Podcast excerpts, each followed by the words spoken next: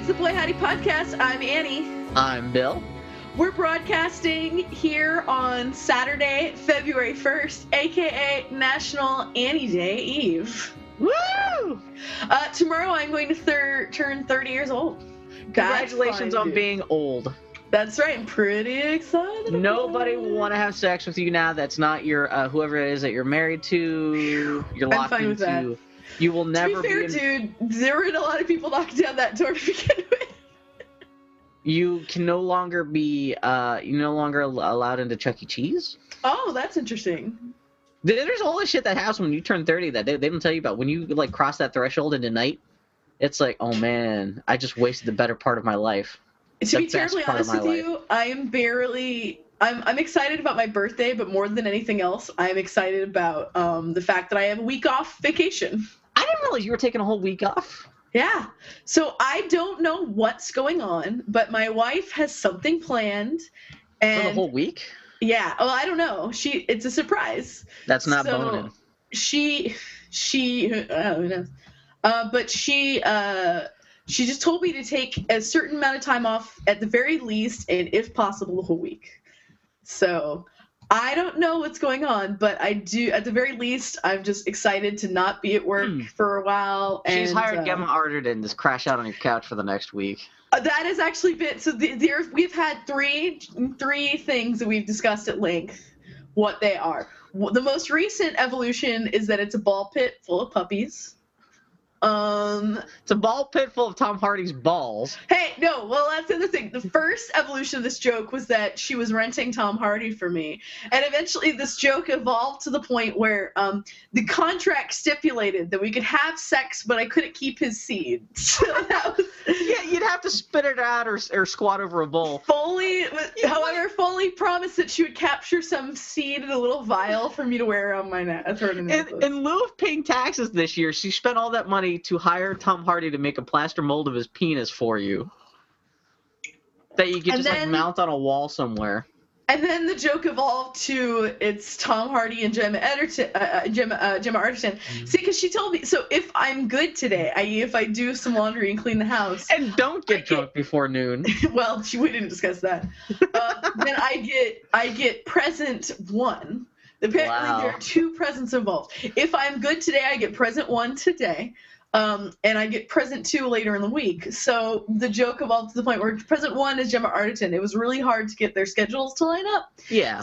Gemma Arterton will be coming tonight, and then Tom Hardy will be arriving on Thursday. You are allowed to ingest her juices, however. That's fine. They- nowhere in this contract did it say anything about her seed, so we're fine. We're fine. So anyway, yeah, I would imagine she's too nice to produce any juices.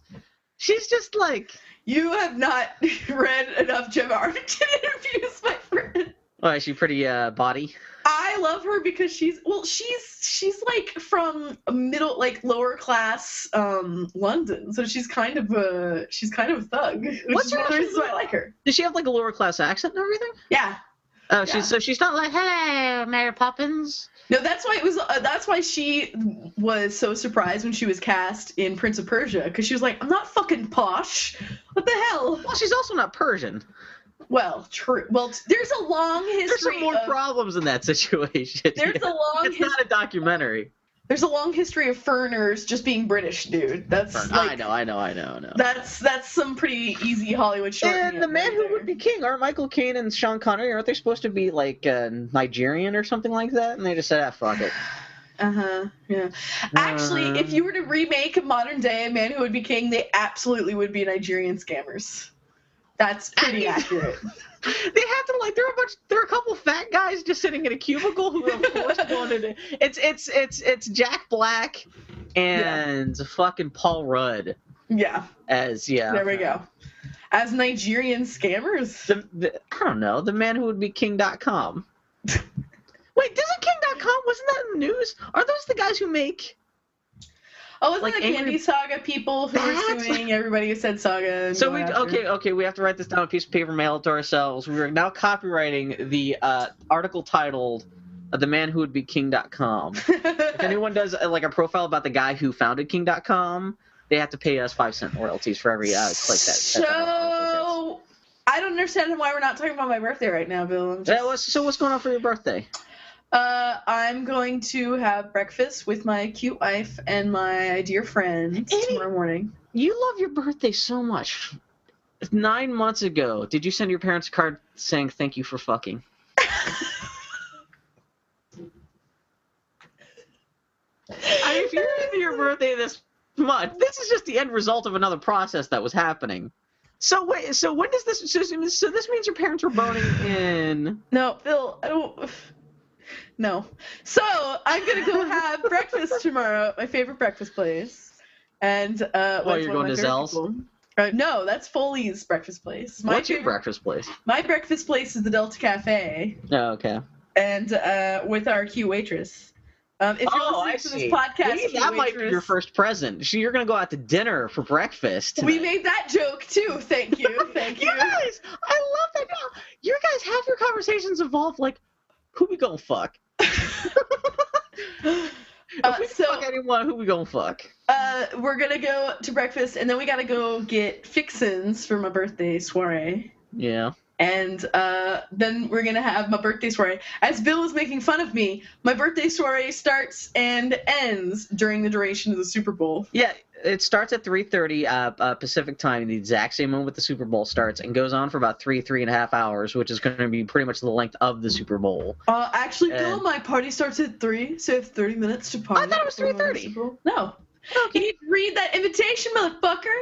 Uh, I got drunk and threw it away. That's I it. crumbled it up. I actually printed it up just so I could uh, crumble it up and toss it out. That's good of you. That's good of you. So anyway, yeah, we're gonna go. We gotta go get some fixins for snacks and whatnot. And then Bill was kind enough for Christmas, got me a gift certificate for the Academy Theater in Portland. And so we're gonna go do a screening of Butch Cassidy and Sundance Kid. It's gonna be How many cool. people did you invite to that? Because I know it's a 65 seat theater. Um, I invited pretty much every human that I know. Oh, okay. Uh, I don't. Not many people RSVP'd though, so I don't know if people are just gonna show up and they're bother RSVP or whatever. I can but- see people trying to, especially with Super Bowl stuff, and who knows, maybe some Yeah. people just show up for the party, and not go to the theater, or who, yeah, who the. But Well, yeah, you have to cover. There's a two hundred dollar uh, snack fee that you have to cover in order. Yeah. Uh, yeah, t- uh, to justify you renting out this theater. Well, I paid for the basic theater rental, but in but but because uh, they charge extra for a weekend theater rentals. Well, and specifically to- premium time. Like if I had done, if I had done Sunday movie- night shouldn't count though. If this were Friday or Saturday, I could see that, but if I do, if I did it at Friday or like Sunday at nine o'clock in the morning, there would have been no additional charge. But yeah, but uh, the fact that you're doing it on a weekend evening, yeah. yeah, yeah. So, yeah, you what you have to scrape up uh, minimum of what two hundred dollars worth of concession sales. Yeah, well, I will say, I, just me consuming a pint and, uh, uh, let's be honest, a pitcher and two slices of pizza. Well, technically, yeah. If you have ten people there, yeah. even if ten people could, if you really want to just go fucking crazy, you, you could rack up two hundred dollars in fees. Yeah, I'm, I'm not concerned about it. Mostly, I'm just really excited about all the offerings I will receive tomorrow. It's gonna be pretty good. I uh, really like presents, you guys. You know what? If I hadn't already gotten you that gift certificate, I would have just also gotten you a copy of Fire Emblem on top of that. So I don't know what No, to Bill, do now. You officially are off the hook, my friend. You Oh, okay, did, okay, you did still. your thing. But um, you can draw me a picture sometime, Boo. Well, I was gonna get you a card. I'm like, I don't know what I could do for you for a card that, other than just kind of doing a Robin Hood thing. But I, like, you might get a surprise, belated, like specific Annie Baloney birthday gift in the middle of the year. You might. uh, This might be uh, opens up a slot for me to suddenly surprise you, like in September, with a random like. Here's something totally awesome that I should have given you as a as, as something on your actual birthday, but I couldn't find until now. My mom was so cute. My mom called me and she goes, So, you're turning 30, and I love you so much, and I'm so proud of you. And I wanted to come up with something really special because you're so special. And I was to come up with something that was just like perfect and like emotional and that reflected our relationship and the journey you've gone on. And it was just to be perfect. It was to be the best thing. Here's but a I bag of couldn't Doritos. think of, no, but I couldn't think of anything. So, what do you want? well, And that's I the thing, especially for like big landmark birthdays like this, you want to find something that's not just like, oh hey, here's I I don't know rubber bands I found at Home Depot. Like you want to do something that's special, but that you, it's really easy to corner yourself into not finding the right gift, and then you don't know what the hell to give somebody. People overthink it. That's the that's the trap that my wife would fall in over and over again. Is that she'd be like, I have to get the best present. I have to get the best present. Ah, and freak out. Whereas now she's totally figured out this whole present thing. She really is into surprises stuff. Well, she's now. had plenty of practice now too. Yeah, she's had like yeah six years of practice. So man, this this Christmas she beat my ass at Christmas this year. Did a really good job. And this birthday, she has been like turning the screws and like teasing me, tormenting me, and it's actually been great because I know some of my co my friends at work know, and uh, I've like someone has mentioned like oh your birthday's coming up because i'm an asshole i talk about my birthday all the time. And um, uh, they're like oh you don't know what Foley's got you yet? I just look at them like do you? And everyone rather than saying yeah it's pretty good or oh you're gonna like it every single last one poker face i can't tell you if i know anything or not. Like you motherfuckers! Four people have done that to me now. Just fucking poker face just like Wait, how many people did you did, did you invite to your house tomorrow? uh, Pretty much everybody. I mean, like almost everyone I know. Um, Okay. Probably about 75 people in total. Wow, that's gonna be a big house party. Well, I don't. A, we never had an open house when we moved, Yeah. and um, so it's kind of, in my eyes, it's kind of doubling up for that purpose. B, it is Super Bowl Sunday, and I fully expect. That's true. Um, you don't know who. Me, yeah, yeah, yeah. You don't know who's gonna show up. And C, I sent that email like at. I, I got really anxious sending it. I don't know. I just felt really Why? shitty. I hate throwing parties. I used to love throwing parties. Despite loving parties, you just what, you hate like. I don't Yeah. like. I don't mind. I wouldn't mind someone else throwing a party. I don't know. For just you? like yeah. I can, I or- can appreciate or that. I wouldn't even mind having the party, but there's just something really presumptuous to me about like saying, "Hey, Come to my party. Yeah, It's celebration of me, which is funny because that shows you love birthdays and you love birthday gifts, but you, it's not a celebration of Annie. You just like stuff.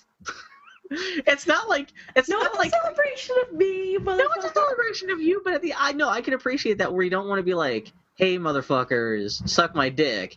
But still, you love hanging out with people, and you also you love getting stuff. Yeah. But that's not quite the same thing as hey, come worship me or make this I- feel like I yeah, felt really anxious about it, so I sent that. I sent my invitation at like 1.30 in the morning on a I Friday or something. It was like really like, hey guy. I mean, the, the invite itself was pretty ostentatious, but the time when and the method in which you sent it was very much like me, like shoved uh, quietly under the door.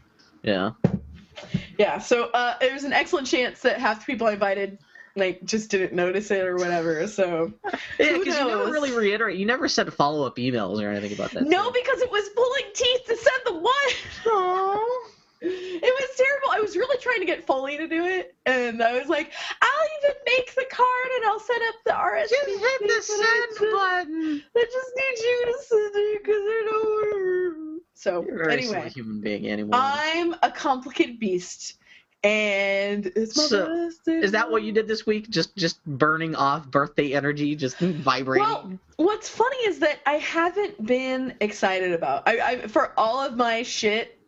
Uh, believe it or not, this year, for whatever reason, I haven't been excited about my birthday. This this last year has been a humdinger, and really knocked me on my ass. In the last couple of weeks, really knocked me on my ass.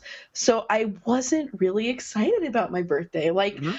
like I was trying to make myself excited by talking about it and I was like, "Foley, you really have to like torment me about my presents because I'm really I was trying to get excited and I just couldn't. I was just I felt so low that even that couldn't bow, buoy me up until yesterday. Yesterday around like 12:30 or something, my wife tweeted, she's like, "Oh, his presence is so close." And I suddenly, all at once, got so excited I started crying. right now, I'm at a low. Right now, I'm like, uh. Well, now you well now you have to expend all the energy to get ready for tomorrow. You have to clean up and go and make. clean my house. What are the snacks for tomorrow? I don't know. We haven't gone shopping yet. We'll find out tomorrow. Okay, well, I don't know if you're gonna like make a big meal or just wait like everyone will kind of feed themselves at the movie theater. Yeah.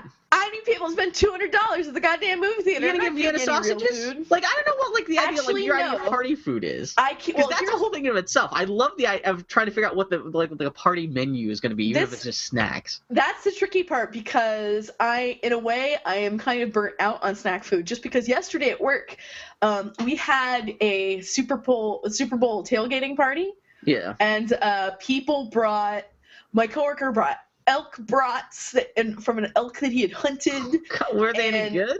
They were super good. I Uh, bought Foley's famous Little Smokies, Okay. and uh, my yeah, I was at the store yesterday just because of Super Bowl weekend. I was like, I almost feel contractually obligated to buy Little Smokies just because it's that's just it's like a little football thing. Yeah. Yeah, and like we had someone made guac, and someone made like tel- Velveeta cheese dip, and like That's was the like other thing I associate with football because back in Pittsburgh we'd always make Yeah. Velveeta cheese dip. yeah. So and we had pie and cookies and and snack bars and and of course a few vegetables or whatever. And someone made lentil soup and like all this stuff. So tomorrow it's gonna be mostly steamed broccoli.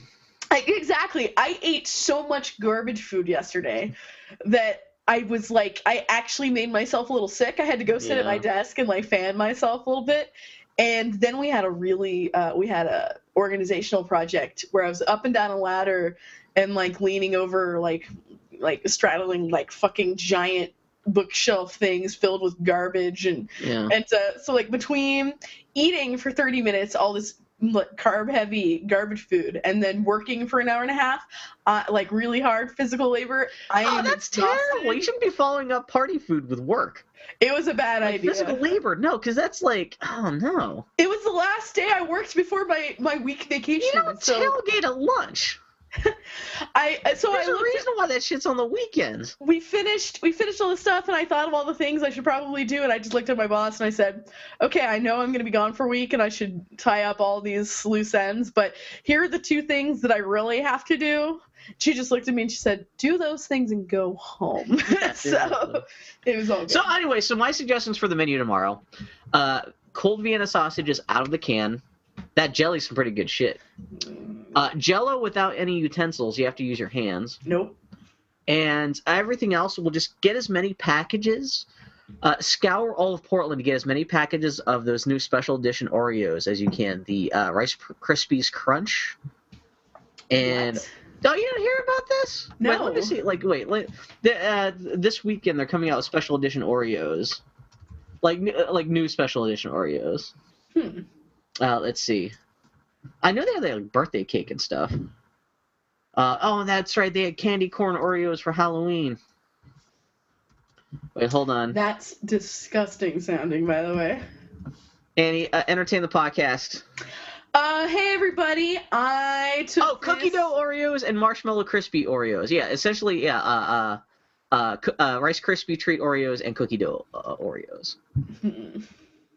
So, but uh, get those, even if they're terrible, blow people's minds with the fact that you're able to find these like these sacred treasures that are almost impossible to find this weekend. Yes, And that's exactly what I'm going to it. do on my birthday. I'm going to go to all the grocery stores in town to find, try and find Oreos. That sounds like something. Did you know there's like like a Keebler like uh no, is there's a Hostess manufacturing plant here in town? No, I didn't. Have them cater the birthday party. Twinkies are back. That'll make Anyway. everyone happy. hey, Bill, what were you up to this week? Uh, masturbating. Yeah, other than wanking, what were you up to this week? Well, you and I, we traded a whole bunch of uh, uh, saucy pictures yesterday. That was kind of the highlight of my week. Well, I Yeah, like Bill- how you everything that I shared with you, you had already seen already and long since masturbated to, and everything you showed to me was like, here, did you see this picture of like uh, Rachel Weisz rolling around naked on a couch? Hmm, hmm, hmm, I was like, I'm what? just saying, dude, Tumblr. If you follow track, have some See, I don't- Tumblr yeah. tags. My- You've seen my- it all, babe. my porn collection is is pretty much pretty milk toast compared to yours at this point. I think. Yeah, I'm not much for It's- Tumblr or anything like that. No, I don't. You every time you apply that I have these vat like these terabytes of wank bank. No, Do you because every what- time I try to show you something, you're like, eh, saw that, already did that, but here's this ten times better picture. Cause I use Tumblr tags. My wife and I follow on Tumblr Rachel Weisz and Tom Here's this. I'll, I'll show you a picture of uh, uh, Rachel Weisz from five years ago, and you'll be like, man, you don't. Bill, what the fuck? And then you're like, here is a high quality animated GIF of Rachel Weisz's shaved vagina just throbbing gently. so. Bill Bill showed me a picture from my favorite Rachel Weisz photo shoot. Uh, Yeah. And I was like, well, you see the video for the photo shoot, right? And I sent it to him and I blew his little mind. yeah, I just So- randomly while we were ch- uh, uh, uh, uh, sending emails back and forth, I just googled like Rachel Weisz and found. I was like, oh, that's a nice picture. And then he was like, yeah, fuck that shit. uh, anyway, so other than masturbating, Bill, what were you up to this week? Um, man, did I show you the animated GIF of the girl from Lost? It was who was also in uh, Malcolm in the Middle. Yes, you did. Where she's like in a horror movie. She's got like like a tattooed uh uh uh. What is it? Wh- wh- what's the fancy word for pubic area? Uh, Bill. Pubic area. It's horrifying. Why would you get tattoos down there? It's scary, especially if you're the girl from Lost. What else did you do this week, Bill? Uh, I talked about uh, animated GIFs starring uh, girls from Malcolm in the Middle. I Bill? guess. What else did you do this week, Bill? I watched RoboCop. Oh yeah, how did Robo- RoboCop treat you? Have you seen RoboCop? I've seen RoboCop once. Oh man, you should see RoboCop again. Next time I see you, I can lend you the RoboCop Blu-ray that just came out last week. It was weird. So I guess they put out RoboCop on Blu-ray to, like as part of like a marketing thing because the new RoboCop movie's coming out soon. Yeah. The the crummy remake. And uh, yeah, no, the Blu-ray, the new Blu-ray is like six bucks on Amazon. It's super cheap. Oh seriously? like brand new. That, that that's a- that's the actual price. Hmm. And so that showed up, and it was pretty cool. It's just uh, the make the, the, the special features and stuff aren't very interesting. I thought there was going to be more stuff about like what, how, like how RoboCop, like how they came up with the story, because RoboCop is so weird. It's Yeah. like a, it's like this weird comic book movie, but it's not based on off of a comic book. It's kind of like the American Judge Dredd, and it's got this really kooky sense of humor. I thought there would be more stuff just about the genesis of the story and like the tone of the movie. And no, most of the special features there, there's commentary from the director and stuff, but it's Yeah. mostly like, oh, this is this is the part we filmed with RoboCop. He had to sit down, so he's not wearing pants in this scene because you can't sit down in RoboCop pants, which is kind of cute, but it's not like informative. And like most of the special features are just, just talking to the guys who played the bad guys, just saying, yeah, I played a bad guy in that movie. Wow, yeah, people still come up to me and say you were in RoboCop. And it's not the stuff. I'm wearing? But tucked just- in my shirt for this scene. Yeah, what?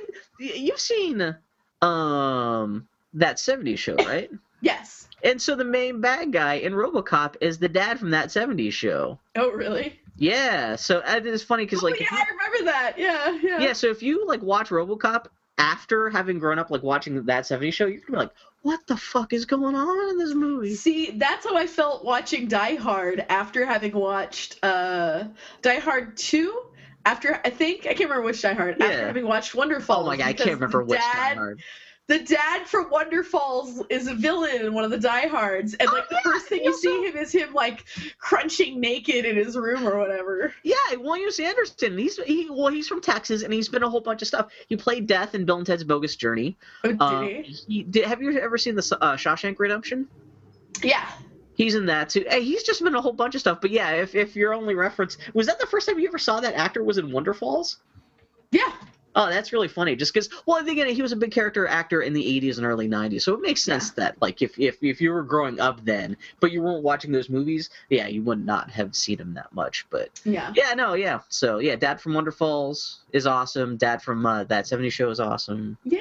Um, so yeah, RoboCop in HD is fucking hilarious. I'm glad you had a good time. Uh, Uh, oh, this the other thing I was kind of bummed because uh, RoboCop, when it first came out, it was one of the first big action movies that got an X rating, its original cut, because it was so Oh, bloody really? gruesome. Oh, yeah. Because it's one of those movies back when they were doing like when people get shot, it, like they have the crazy heavy squibs where clothes are getting blown off and blown to pieces. Also, there's the scene in the police locker room where it's a it's a co-ed locker room and everybody's naked. Which I never noticed until watching it in HD. I realized there's a couple uh, female, uh, naked female cops running around, and, and Yeah. but like no one's. It's it's it's it's totally played off as.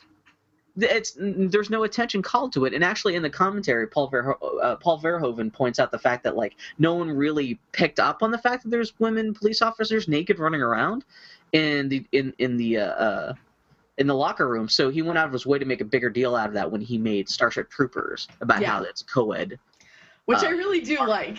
I really like that. Yeah, which is that's that, that that's really especially for a movie made like 30 years ago. That's pretty proactive. I mean, Yeah. that's yeah. It's because the 80s 80s were a weirdly liberated time for movies.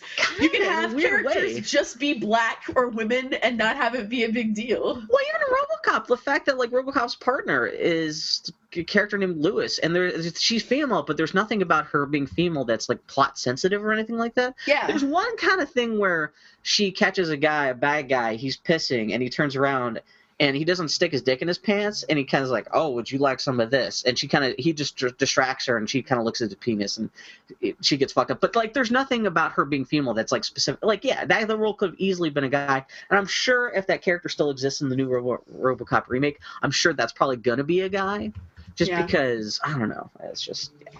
It was a strange, special time. Yeah, that Okay, dude. like I'm sorry to say this. I am so stuffed up. I have to go blow my nose. So give me just a second, dude. I apologize. Well, this is going to be the part where Bill educates people on RoboCop. Oh, God. blowing your nose. Are you just going to go get a tissue? So, folks at home,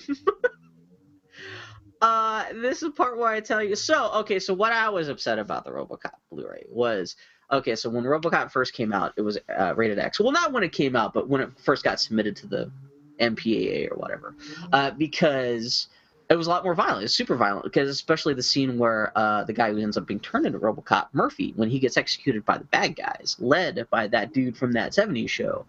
Um, they had created like a special puppet that like was designed so it looks like uh, Peter Weller, like being all agony and all shot up and gets brains blown out. It was supposed to be a really graphic scene of the back of his head getting shot off and his brains going everywhere.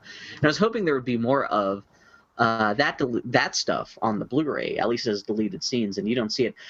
I kind of wonder if maybe I don't. Is there an unrated cut of RoboCop, like an official unrated cut, cut like floating around on the torrents or something like that? Because that would be fantastic to see, um, just as part of. Like even if you're not into the violence or anything like that, but that would just for, for film history kind of perspective would be interesting to see what that stuff looks like. But Ugh. yeah, all that violent stuff in RoboCop is kind of legendary. All right. Sorry about that, dude. Uh, yeah, you just missed me uh, talking for 30 seconds about bloody violence in RoboCop and all the stuff you missed in the unrated version. Oh yeah. Yeah, because yeah, yeah, dude, dude gets the back of his head blown off, and he, and they kind of cut that out. Huh.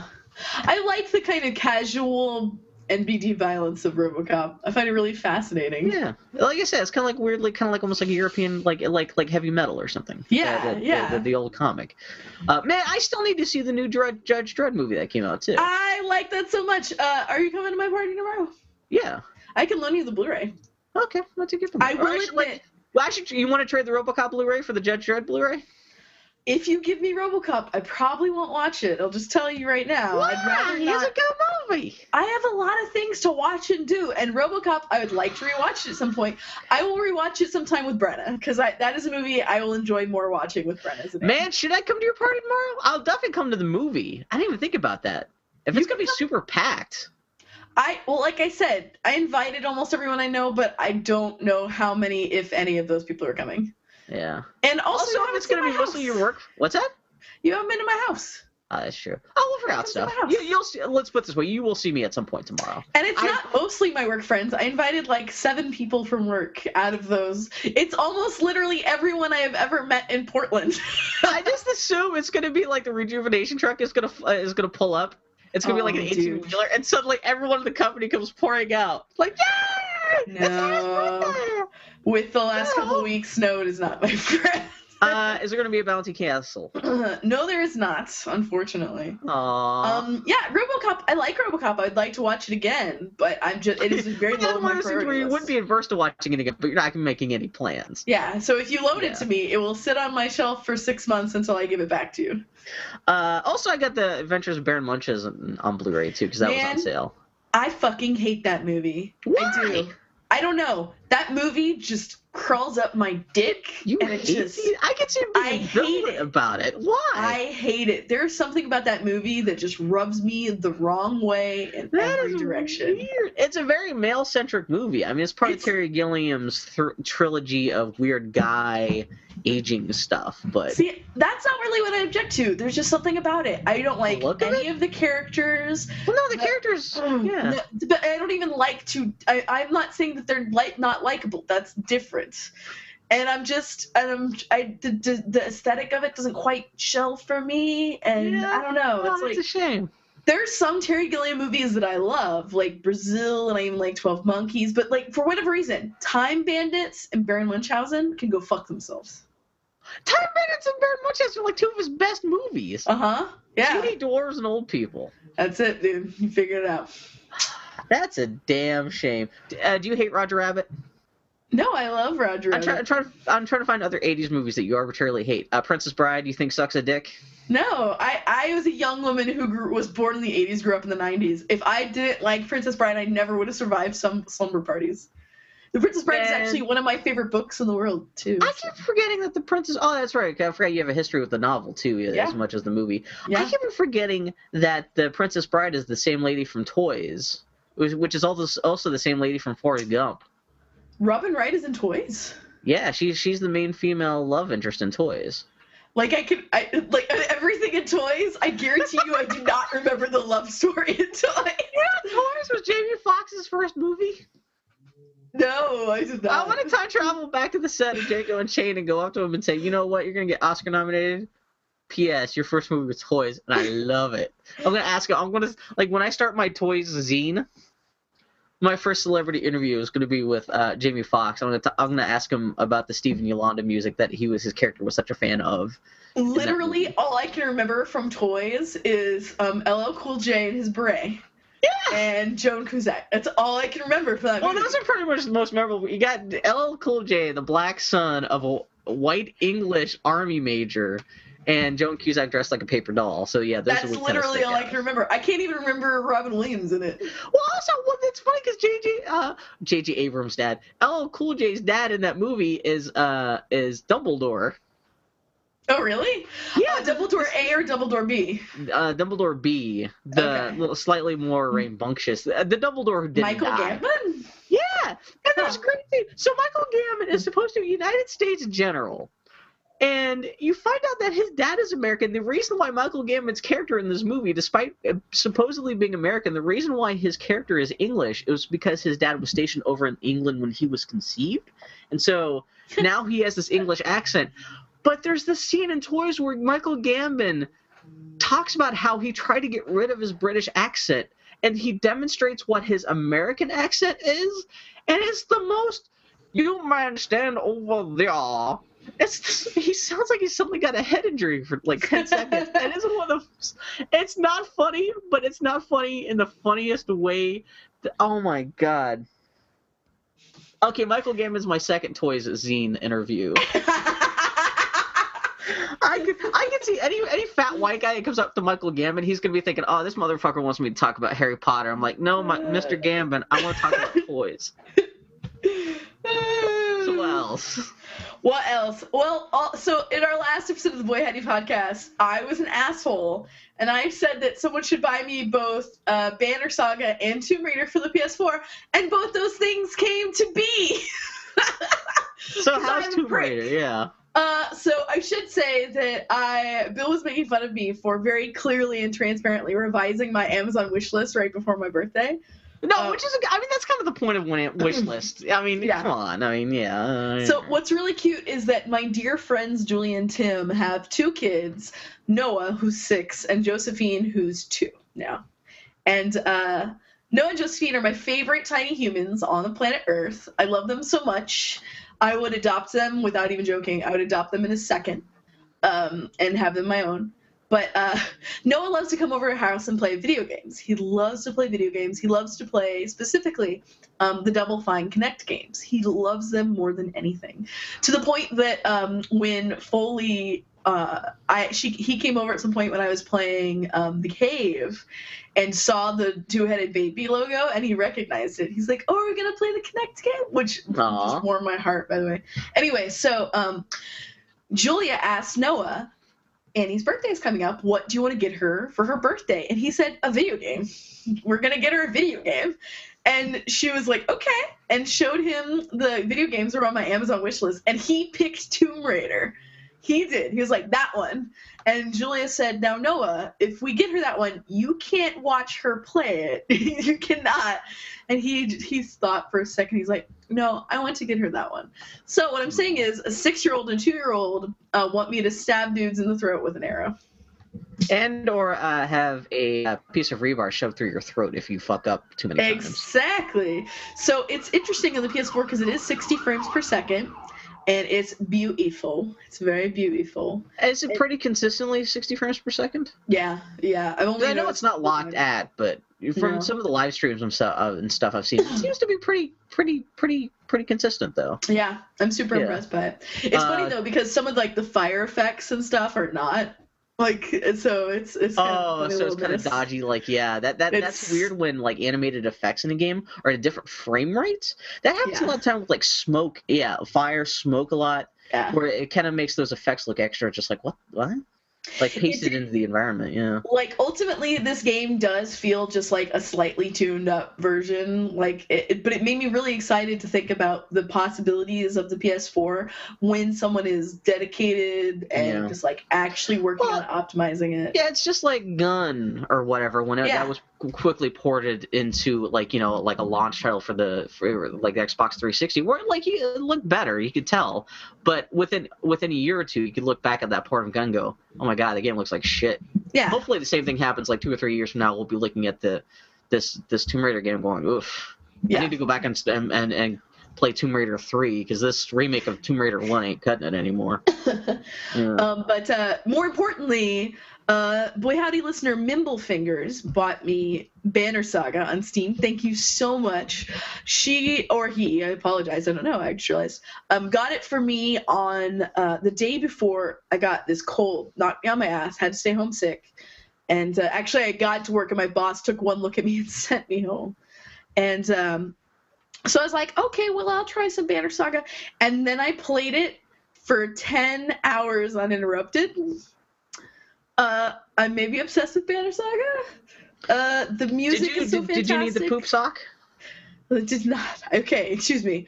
Some interruptions, but I did stop to make out with my wife, so there were some interruptions. But you But- did mention that this game is easy to play with one hand too. Fuck yourself. I knew it. I knew it. I said that. I really. I said I like games like Banner Saga, I and think- Broken Age, and Shadowruns. Well, this is a don't- joke I made two weeks ago talking about Broken Age. How I like the Yeah. fact that you can play with one hand, but like that's yeah. But no, but that- that that the interface is simple enough that it's not like WASD and keyboard and mouse and Yeah. everything like that. You could just like click, click, click, click. Yeah. I like that accessibility, and I also like how much that does, even though it is restrictive, it kind of frees up the developer. So instead of like going into more complicated systems, just making the systems that are there more elegant and streamlined. Mhm. So I gotta say, I regret pretty hard not backing Banner Saga. It is fantastic. It's What? it- Just because you would have like, uh, would you have liked to have gotten like a Banner Saga special edition, or you just Not- not supporting these guys? I genuinely, it was the same thing with uh, Shadowrun Returns, which, by the way, the expansion is available for pre-order, and I added it to my Steam wish list. Ahem. Nothing Guys. is not consistent. Uh, yeah, I'm not thinking I'm not a cartoon of myself, but uh, I regret not backing that just because I regret not supporting these folks. Oh shit! Did you see who uh, the guys who make Banner Saga are? It's a it's three guys who used to work for Bioware. Oh, I vaguely knew that. Yeah, but it's Interesting. Okay. what's interesting about Banner Saga is really I was thinking about this. Um, I don't know if I would have been so obsessed if it wasn't such a beautiful game. Like it's just gorgeous, and the the music is by Austin Wintory, who did the score for Journey. The music is fantastic, and um, it's a turn-based strategy game, not unlike a stripped-down XCOM or a variation on Fire Emblem Awakening. But there's just something about it, man, that just stuck with me, and Hmm. uh, I really, really enjoyed the hell out of it. I, in fact, right before I started recording, I was struggling with the final boss of the game. It was beating my ass to the ground. My Is there- God. Is there anything in that game that suggests there may be more like more chapters coming? Because uh, looking at uh, the Wikipedia entry for Banner Saga, it actually labels this the this game that you're playing as as chapter one of the Banner Saga. Which that maybe just to be the title of the first game, especially if they're going to put out multiple games. It might be like a Star Wars Episode One, Episode Two kind of thing. But I don't know if they're like they had announced anything about like more chapters coming, like if it's going to be episodic, like like The Walking Dead or something like that. Uh, it's definitely a self-contained narrative, but the Okay. meta narrative, even unresolved as it is, allows for definitely for additional stories. Also, it's kind of that lone wolf and cub sort of thing where there are enough gaps in the story that you can easily set other stories within Oh, okay. gaps. Um, how easily can I mod this into being a Frozen game?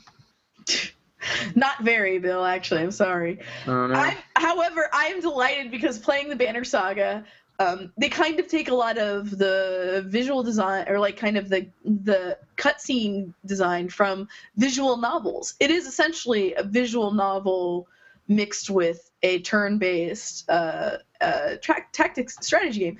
And uh, so I was like, so how do I get the Vikings and Banner Saga to s- kiss? And I was delighted because Stoic favorited my tweet. I am so delighted by that. well, now that's that's gonna be DLC for the next uh, for the next game. Yeah. Boy, I would be very excited about that. There are a lot of funky so- Vikings and Giants in the game. in terms of gameplay, I know you know, like I keep on uh, comparing this to Fire Emblem, uh, just because that's that's the closest uh, reference I have to like a grid-based, turn-based. It's all turn-based, right? It's not like real time or anything. That's correct. It is turn based. Uh, It's all turn-based. Uh, and do you like is it better than than Fire Emblem?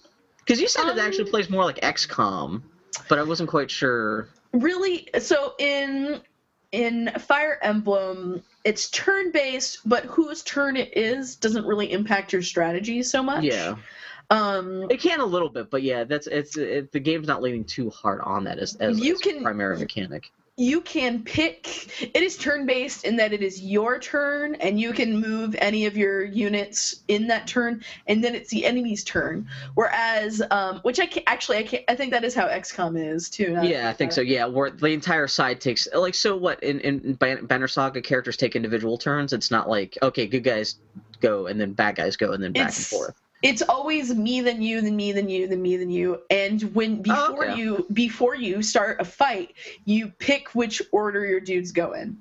So if Oh, okay, i decide that you know rook is going to go first he's always going to go first in my turn and then whoever goes next always goes next but in between are your enemies.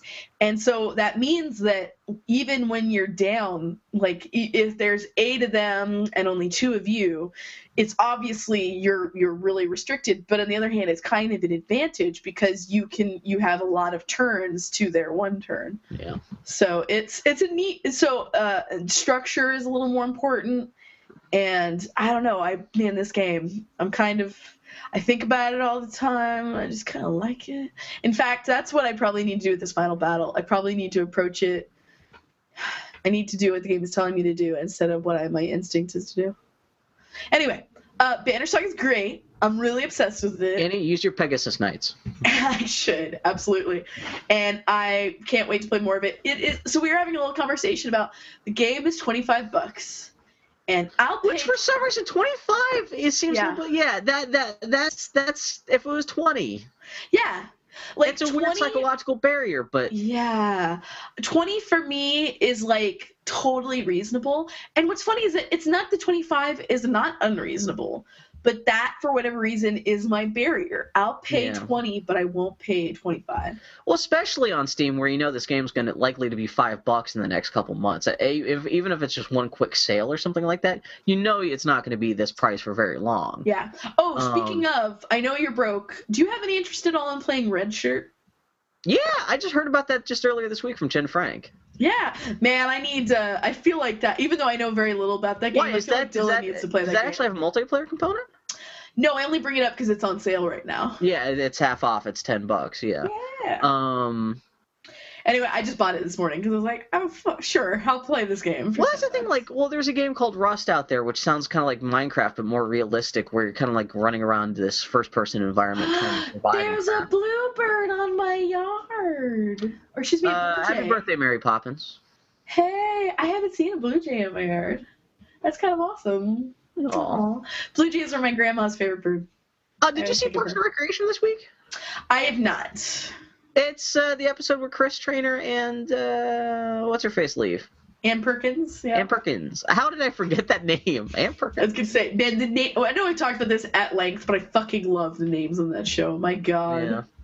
Uh, Uh, anyway, it was a very yeah, goddamn cute episode. I got a little teary eyed at the end. I heard a lot of people saying that. I look forward to. Well, even aside from the fact that um, it's those characters leaving, Uh, they actually end the shot. It almost, in a weird way, it almost feels like kind of like a series finale because it kind of ties up uh, one or two little uh, threads from the pilot episode of all things. Yeah, a few people mentioned that. I saw and that. actually, the last shot of the episode uh, are the characters kind of like uh, heading back to town while the camera pans up, and you actually get to see your first full view of Pawnee as a town for the first Oh, time. really? Which is funny because it's you know it's partially computer generated because it's not you know it's the show's filmed in like like Venice Beach or whatever the hell in Yeah. California.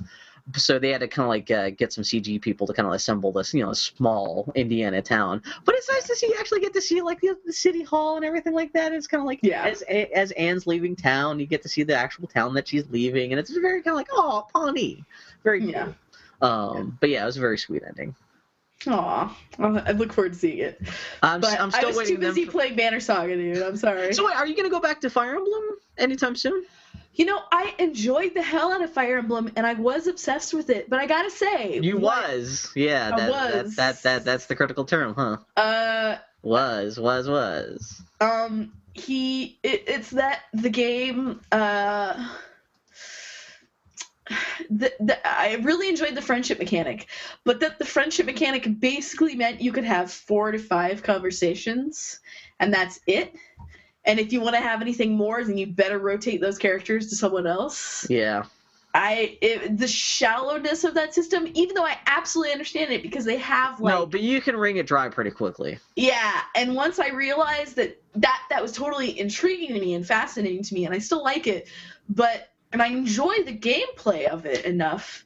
Once I kind of realized that that was that shallow, for whatever reason, my interest kind of waned.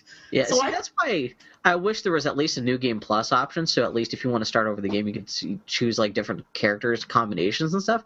Yeah, or at least if there's a sequel, I hope they keep that mechanic and kind of flesh it out so you don't just plow through. Uh, like you, you don't iterate on every relationship so quickly, where it's like.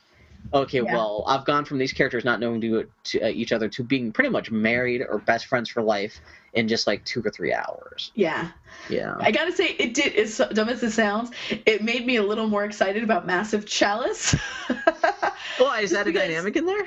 Yeah, Massive Chalice totally steals that dynamic, but they That's allow for dynamic to steal, same-sex relationships. I would love I, I would love uh, NPCs falling in love with each other the more you use them together as like that'll be the next like RPG leveling up system that gets used in like Call of Duty or something. Yeah. if Bioware's smart, they would go with that. Like they do that a little bit in that you like, especially in um, well, assuming Bioware moving forward keeps on going with relationship stuff, who knows? And this Mass Effect may just be a Call of Duty clone. It may not. You may even eject a lot of the character stuff. You never know. Well, th- there have been interviews lately where um, a few of the creative types from Ma- uh, Bioware have said, like, sometimes they feel um, uh, like pigeonholed by the whole relationship slash romance. I could see that. Yeah.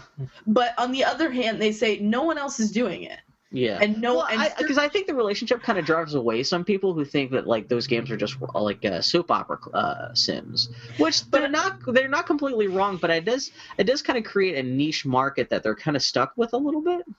On the other hand, the people that that niche is serving are so underserved, Yeah, and the people who are driven away from that are so overserved that it's like you know it's it may be making them nichey, but it's a very broad and accessible niche. yeah.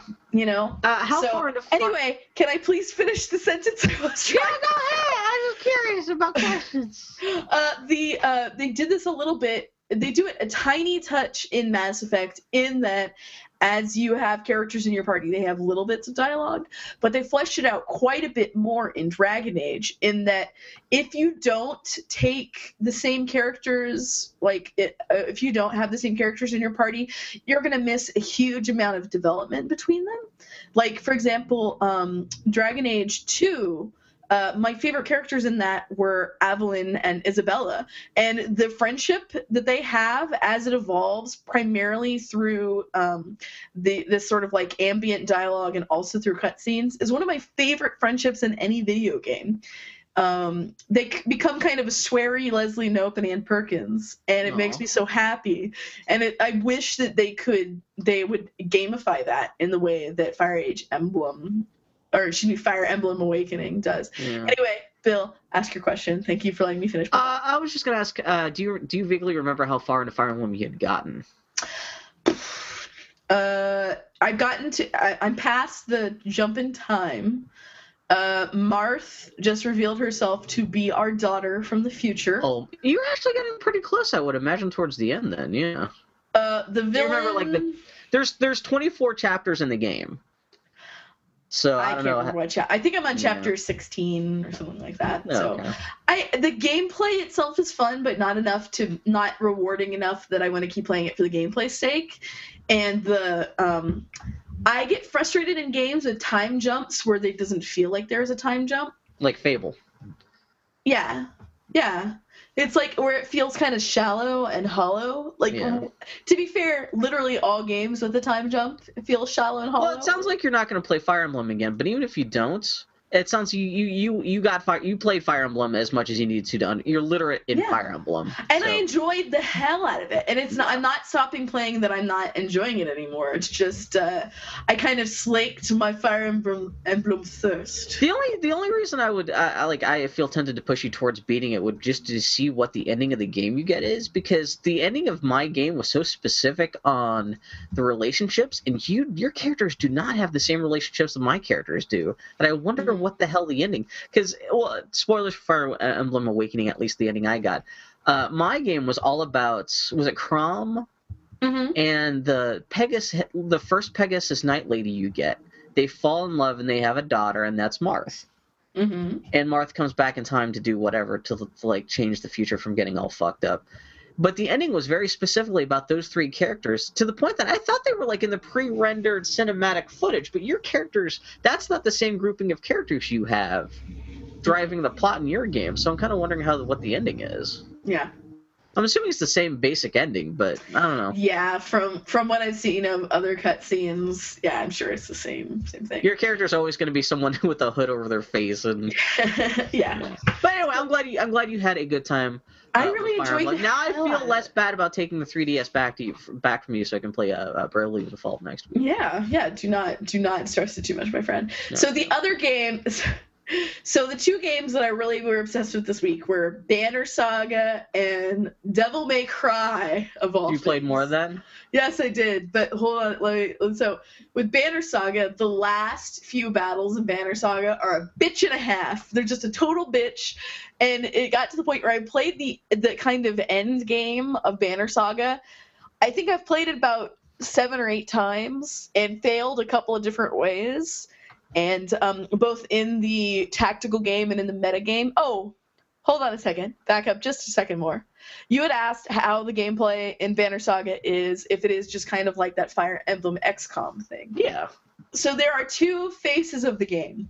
There's the um, the actual combat, which is absolutely that kind of strategy element, and then there's kind of the meta game, which is uh, sort of a resource management thing, where you are heading this caravan, and the caravan has a couple of different resources. They have clansmen, which are just bros, um, just people, and then there are warriors that are humans who can fight.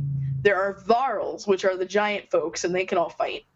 Uh, those are your three kind of people, human resources, if you will. Then you have renown, which, depending on the amazing things that you do, be it in combat or otherwise, you earn renown. And then you have supplies, which are how many days worth of food you have. So the larger your caravan, the more powerful you are, but that means you need more supplies Oh, okay, yeah. And to level up your soldiers or to buy them uh, uh, like armor or boosts or anything like that um, you you can do those by spending renown but you also can spend renown to get supplies. So there's like this balancing on the larger game and if you run out of supplies you don't know how long it'll be until you'll be able to get some more and um, people just start dying your caravan just Oh, okay. starts contracting so um, there's kind of a there's like a like a tactical turn-based strategy game that's the combat, and then there's the meta game, which is this kind of resource management strategy sort of thing. So anyway, um, the end. Uh, I'm playing Banner Saga on easy as I always do, and the like end game of it is just a bitch. There's just an abrupt curve up, And uh, I'm Devil May Cry. I'm enjoying Devil May Cry. Actually, I have totally Stockholmed on it. There's some really brilliant level design in it. Like if you ever played Enslaved, those guys do amazing level design, and they've kept it up in Devil May Cry. so it's totally worth it in that regard. But uh, I got to a point in the game where I can't progress because I suck. I'm not very good at playing it. And there's this one battle where there are three waves, and by the time I get to the third wave, I'm so weakened and the enemies are so strong that I can't progress. And I played through that about six or seven times before I put the controller down. So the two games that I was juggling, I was stuck on, and I got so frustrated and angry that I was just like, I, I can't. Oh, I just, I was like, fuck video games. That hasn't happened to me in years because I always play on easy mode, and Mhm. I tend to play games that aren't really like that. I was about to ask, there is no easy mode in this game, huh? In in which game? Banner Saga. There is. Oh, There okay. is. Yeah. And there's an easy mode in Devil May Cry, and I'm playing easy mode in both. And I'm still sucking. It made me really desperately miss like and Game your Shark. skills are atrophying. You know, you know what it is. The closer you get to your 30th birthday, That's the it. closer you use you lose all your video game skills. It's so sad. That's it. That's exactly what's happening. you're just gonna be like, man, you know what? I'm thinking about picking up a Wii. I think that Wii Sports. Yeah. I like that bonnet game. uh, my God. So yeah, May Cry. Uh, it's only going to be actually it may already be done. It was I got it because it was free on PS Plus. Yeah. um, and it was totally worth downloading. Uh, but now I feel bad because my PS3 is kind of full, and the only way I could even download Devil May Cry was by deleting every pretty much everything I had downloaded. And um, but Yeah, now what I, I keep registering. uh, I keep on firing up my PlayStation 3 just to register, like, to, to quote unquote buy Yeah. PlayStation Plus games, but I don't download them because the last game I, I could download was uh, Ni no Kuni, and that filled up the last Yeah. of my hard drive. yeah, And Yeah. so even with me deleting smaller games and stuff like that, I still don't have enough for like a big like 10 gig download of a yeah. whole brand new game. So yeah. Well, and I feel I, so I feel extra mad because I have to beat Devil May Cry so I can download the February one of the February free games for P- PlayStation Plus, which will be Remember Me.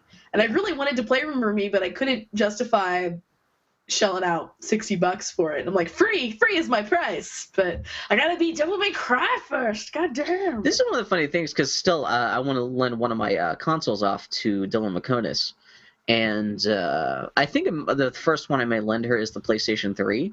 But I may end up giving her like calling her up and say, "Hey Dylan, could you log into my account for a moment? Yeah. Log into PlayStation Plus and click the redeem download for like these free games, just so at least it's Yeah. registered that I that I had like registered for these games, even though, even if you're not downloading them. Like, Yeah. okay, hit the download button and then cancel out as soon as possible. That's all I want you to do. Like, don't download the game. You're gonna get an error message, but just It's yeah. really strange that play, the PlayStation Store doesn't have an online store. I was surprised. Like with Xbox, I could do that even with the 360, and I could even then queue it for my downloads the next time I. I would imagine the savvier that Sony seems to be getting these days that they would roll something. Out. Maybe they'll announce something like that at E3. Yeah. Um, now, especially now that like uh, they've got so many Western people in charge of Yeah. how that console is being operated. Hopefully, somebody in the West goes, "Yeah, you know what? Uh, you should be able to buy games on your smartphone with this goddamn thing." yeah. Exactly. I mean, if Nintendo's thinking about doing that, then fuck Sony should have should have been on this years ago. Yeah. Yeah, that, that, that that's kind of the warning sign is when Nintendo's doing it, you know you missed the fucking bus. exactly. Um, yeah. So while we're talking about video games, uh, Jacinia, who is listening to our live stream, uh, just sent us a question. She said, "This is Jacinia. As a result of all the interviews I've been doing recently, I have a cliche interview question. Which of your favorite video game characters would you invite to a dinner party?" would, it, would it have to remain a dinner party, or could it start turning into a sex party? I knew you were gonna say that. well, no, because I know you would invite Monkey, Nathan Drake. I don't know what you're talking about. so, so maybe a dinner party would just be for a night of uh, fantastic conversation. Yeah, Um, so characters that I would have over for an actual dinner party, I would have Isabela and Aveline from Dragon Age. Then I would actually have Chloe and Sully from Uncharted. Yeah. Um, I would not invite Monkey to a dinner party because he's a quiet mook and doesn't talk much. Um, I would invite Abigail from Red Dead. You know what? I would invite uh, Mario, Link, Samus, so I wouldn't have to talk and we could just fucking eat and get it over with. Or actually, no, it'd be great to invite a whole bunch of Animal Crossing characters over, so it's a whole just conversation. It's like, "Meep, not me, not me. Uh, no, uh, I mean, I would invite. I mean, Nathan Drake would be great to have over because you talk about his stories about like rampaging the world and going on crazy adventures. Um, See, that's why I'd invite Chloe and Sully. I love Nathan Drake, but I- if I were just gonna talk, I'd invite Chloe and Sully first because they're more um, shit talkers. Tali vas Normandy. You give her with a, Oh. a beer with a straw. I would totally invite. She would actually be probably. I would invite her and Trainer. Those would probably be the two Mass Effect characters I would invite. You would. You know what? Actually, would be good for a dinner party. What's his name? Yeah. Uh, from Mass Effect Three. He can make huevos rancheros. Oh, Vega. Yeah, Vega. I do mean, like he'd be- Vega. He'd, he'd be good for conversation and shit. and Let's put it this way: he would keep the conversation from getting too snooty and intellectual, but still fun That and is true. That Everyone is hates true. that character, but I like that. guy. I like Vega. He's a big dumb lug, but he's still like he doesn't take himself too seriously. He's I don't know. He's and he's down with everyone around him being gay, so you can't freak him out by like, hey, your penis looks fantastic. I Vega." really like Vega, but then you all know how I feel about big lugs. So Um, I'm trying to think. Oh god, you know, I'll probably, uh, I'll probably, this. I'll think about this question all week, and next week I'll be like, oh my god, um, who are our favorite video game characters? But then you have to like filter that through. Like, what what's good dinner? I would Um, invite. I can't remember his name now. Shame on me. Ellie, I would no. I would invite. Well, I, Ellie from Last of Us.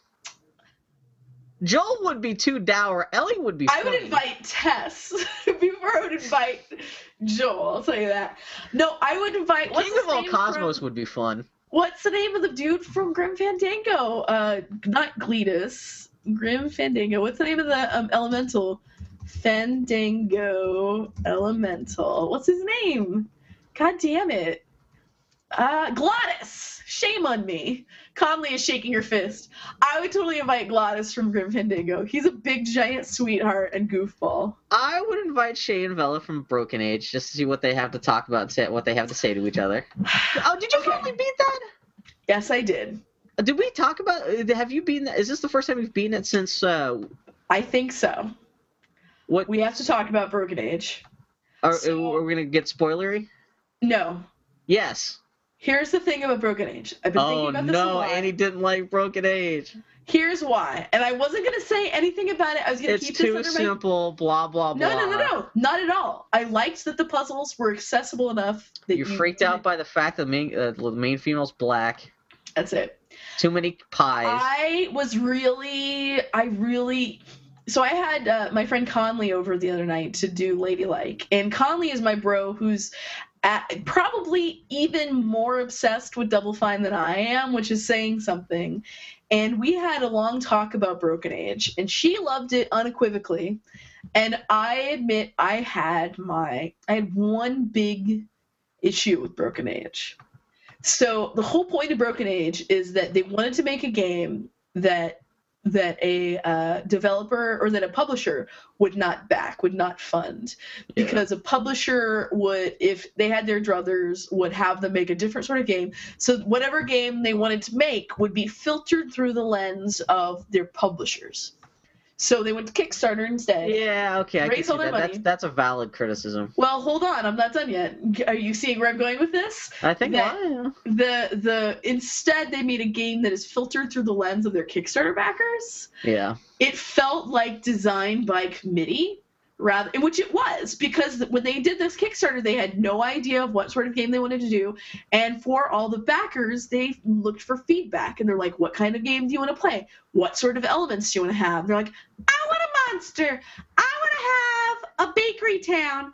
I want to have a cult of nest people and it's like so it feels like this mishmash of elements with no world like no cohesion to it there are no rules to this world See, I would wait until at least the second half comes out to pass No, like definitive judgment on that because you don't know how this is because there, there's obviously like a story they're going somewhere with this. Absolutely, but here's Um, my. I agree, and I, I agree that they could very. I mean, they're they're they're gesturing pretty specifically towards resolving some of that. But I'll say this: fairy tales and fantastical stories and all of these things that could have a person in a wolf suit and space aliens and all these other things. Even with fairy tales and everything, there is an internal rule to. There Yeah. are some like rules to it to the world it's like this felt way too much to me like a Mad Lib game where Tim Schafer said, you know, like once upon a time there was a and then some forum posters were like, See, I'm fine with that because I don't think I don't think he's trying to uh, build a world that you're supposed to want to live in. He's just, I like I said, uh, it's it's hard to it's hard to make an argument about this until the second game comes out. Uh, who who knows? The, the- everything happening in this game might be taking place in someone's imagination, so it's not necessarily supposed to make sense or something. But th- there's But- still an internal logic to a dream. Like there is, like there, like there's. If you want me, like Tim Schafer, where he excels, are creating these little dolls. Where does the internal logic break down? Like, what what what what were like the game breaking things for you? It was just I didn't feel like any of it had any cohesion whatsoever. Was it the fact that standing on a cloud is dependent on volume rather than mass or area? Yes, Phil. It was a science issue for me. Absolutely. No, No, but, like that's like, one of the things I like about have. You could stand on the cloud if you just had snowshoes big enough. I See, like that. That's, that's- hilarious. The, I liked that, but then That doesn't like make any sense. there's a Wil Wheaton lumberjack, and uh, no, I want to have a monster guy. No, Yeah. but uh, I want to have uh, some young people in a Uh, spaceship. See, this is why you don't like the Adventures of Baron Munchausen, because Baron Munchausen isn't the same way, where it's just kind of Baron random storytelling and elements. had an internal logic to it. No, because it was a guy like telling tall tales, and that's kind of the point of that movie is that there is no- internal logic. a cohesion to it. Even The Fall, which is a terrible movie that is about someone telling a story, there's a thread to it. There are elements that are repeated. There's like a single point of view to it. There is no single point of view to this game. It feels like exactly what it is thousands of people shouting and plucking things from it. Maybe that's what I grew up uh, because I grew up with like Super Mario Brothers, where I had to justify like why are you an Italian plumber who's like living in this world full of mushrooms who are trying to save some mushroom people while killing others, and you're spitting fire out of your hands to fight a giant turtle that looks like a bull. If this were a platformer, I would have no problem with any of this. But this is a story, a character based story game. So I don't, think, I don't think of it as a story game. It's a character-based puzzle game. See, that's, Not even a puzzle game, but just like even the puzzle, just very much like take this thing over here and put it there. But it's more just like it's it's it's more of a trading sequence game.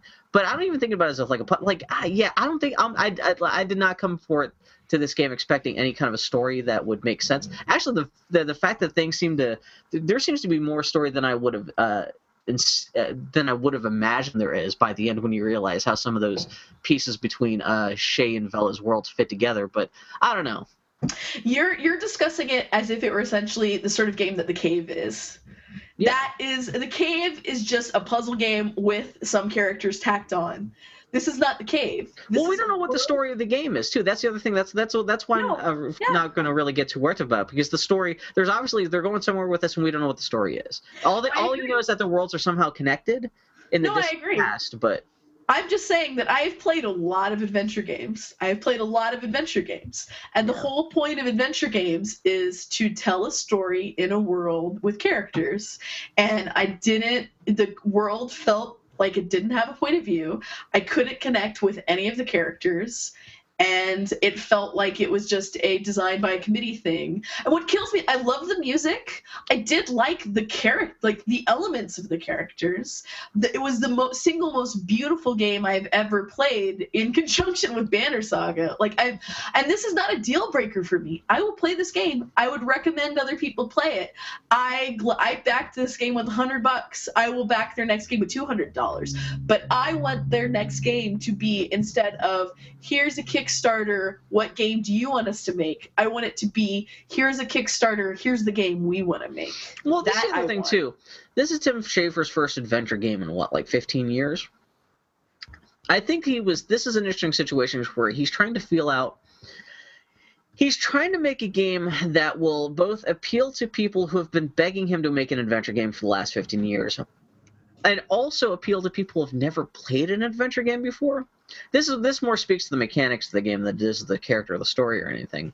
Because I've seen a lot of people complain about how simplistic this game is, I think And, uh, that's smart.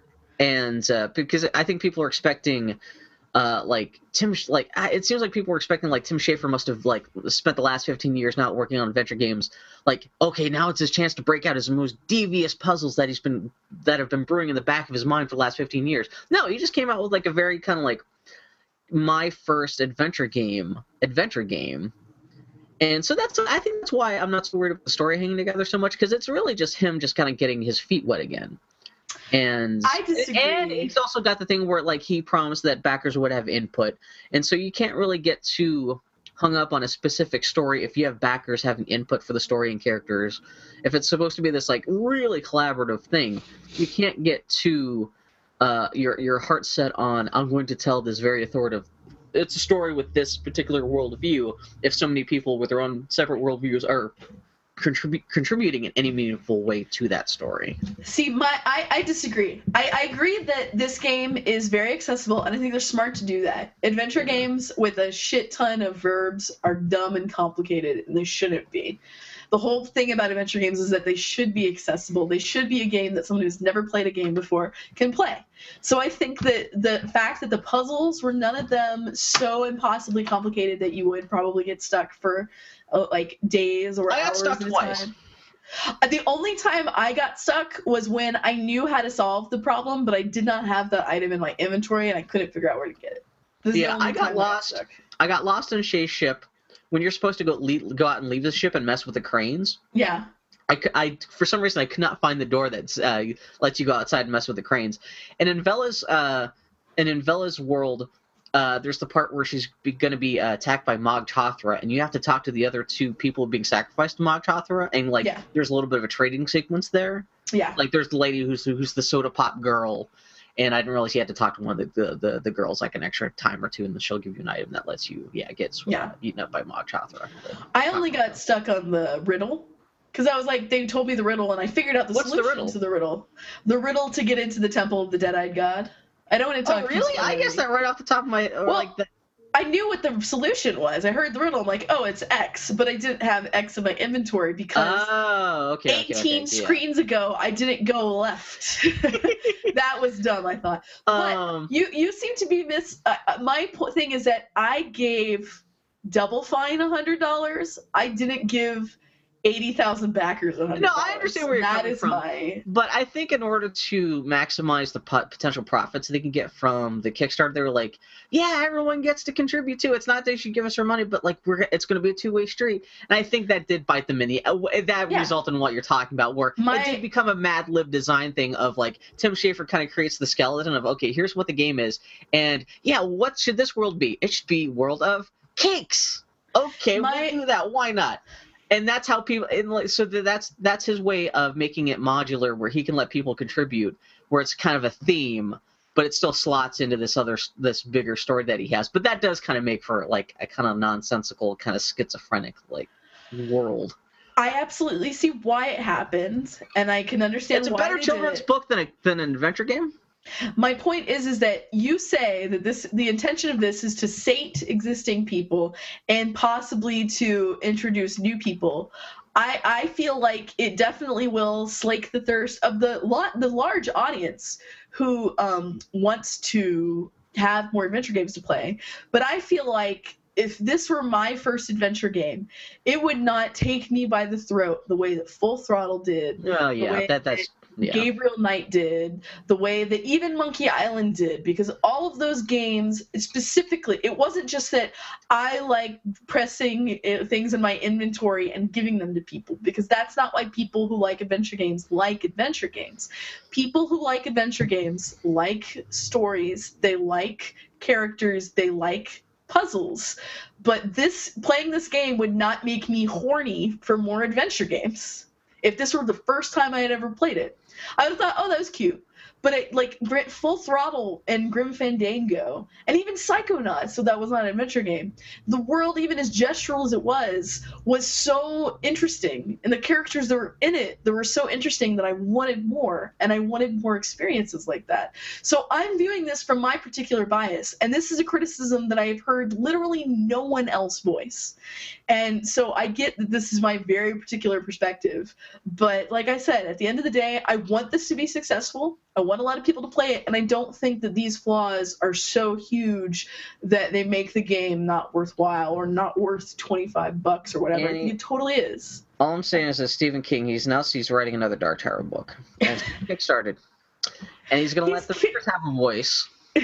Oh, okay. And so when that book comes out, and then there's a battle in a cake kingdom, and a Mhm. battle in a fishing village, and none of Uh-huh. it makes sense, Yeah. uh, I might be justified in being like, "What the hell, Yeah. story? What is this? what the?" I get why you don't feel my concerns, but I still think my concerns are valid and exist. Yeah, I think there's kind of an emotional package you have to bring to the situation to really understand where you're. I mean, I, I, I like, I, I academically understand where you're coming from, but I just, it's hard for me to like emotionally connect with that point of view, just because I'm like, I just like, I just, it really, I, I, I really enjoy Surface, uh, Broken Age on the most surface level possible, where I just liked it, not even as a game, but just as a nice uh, place to be for four hours. exactly. Yeah. And so I I think I'm on the opposite end where I came in with absolutely no expectations and was pleasantly surprised at like well this the other thing too I was for the three million dollars they spent on the game I was actually genuinely surprised at how deep the production values were for that so I wasn't yeah. even thinking about the story or anything I was just like the fact that it's fully voiced fully orchestrated with a great score Yeah. fantastic uh, uh super high res artwork um, with great animation, even like little bits of 3D modeling they did when the characters Yeah. turned their face. So I was that's the stuff I well while you're sitting there kind of being disappointed at how the story and characters don't hang together, I was like, oh my god, like I I I I I, I was I like I was just marveling at the paint job while Oh, you were yeah. upset at how the house was built. It is So, an empirically beautiful and and and what like beautiful to the eyes and to the ears game. yeah. Like it's it's a sort of game where like Banner Saga, where even if those are games where you do not enjoy the core game mechanics, if you have like the heart that loves art, those are games that are worth playing from a purely aesthetic level, even beyond the gameplay level. So um wait, who's the guy in the wolf suit? Marek? Marek. I would invite him to dinner. just because he's got a great voice, I just love to like, oh shit, what are you doing? I, I the, whoever did that voice was fantastic. Uh, Sully from uh, uh, Fire Emblem Awakening. We'll have two Sullys at dinner, there we go. and uh, Lamar from Grand Theft Auto Five. There you go. I think Alright. that, like at least in terms of racing characters, I'm trying to think of any older characters, but just yeah. Bill, tell me about the Great American Cereal Book. the Great American Cereal Book for people watching at home is this book. It's a book about breakfast cereal. It's also disappointing. Oh yeah. It is. Well, I thought this. Uh, so this is a book that came out a little while ago, and uh, I wanted to check it out because hey, I love breakfast cereal, cereal, and I love books about stupid pop culture bullshit. Um, this character has a whole bunch of great like full color photographs of like different like boxes of cereal and stuff. Unfortunately, I thought it was going to be more a book about the creation of different cereals and the history of breakfast cereal, and there's some of that in there. But the, what of that is in there is kind of repetitive, not very well written and not super informative. You're essentially could just Mm. whatever information in there. It kind of reads like a very dry Wikipedia article. A book about breakfast cereal would have a little more snappily written, and actually be a little more substantial. Really, it's just a giant catalog of all the breakfast, all the major breakfast cereals that have come out in the last hundred years, with like a lot of full color photos. Right. And each breakfast cereal gets a listing of when it came out, who came out with it, what was so special about it, and like a spokesperson.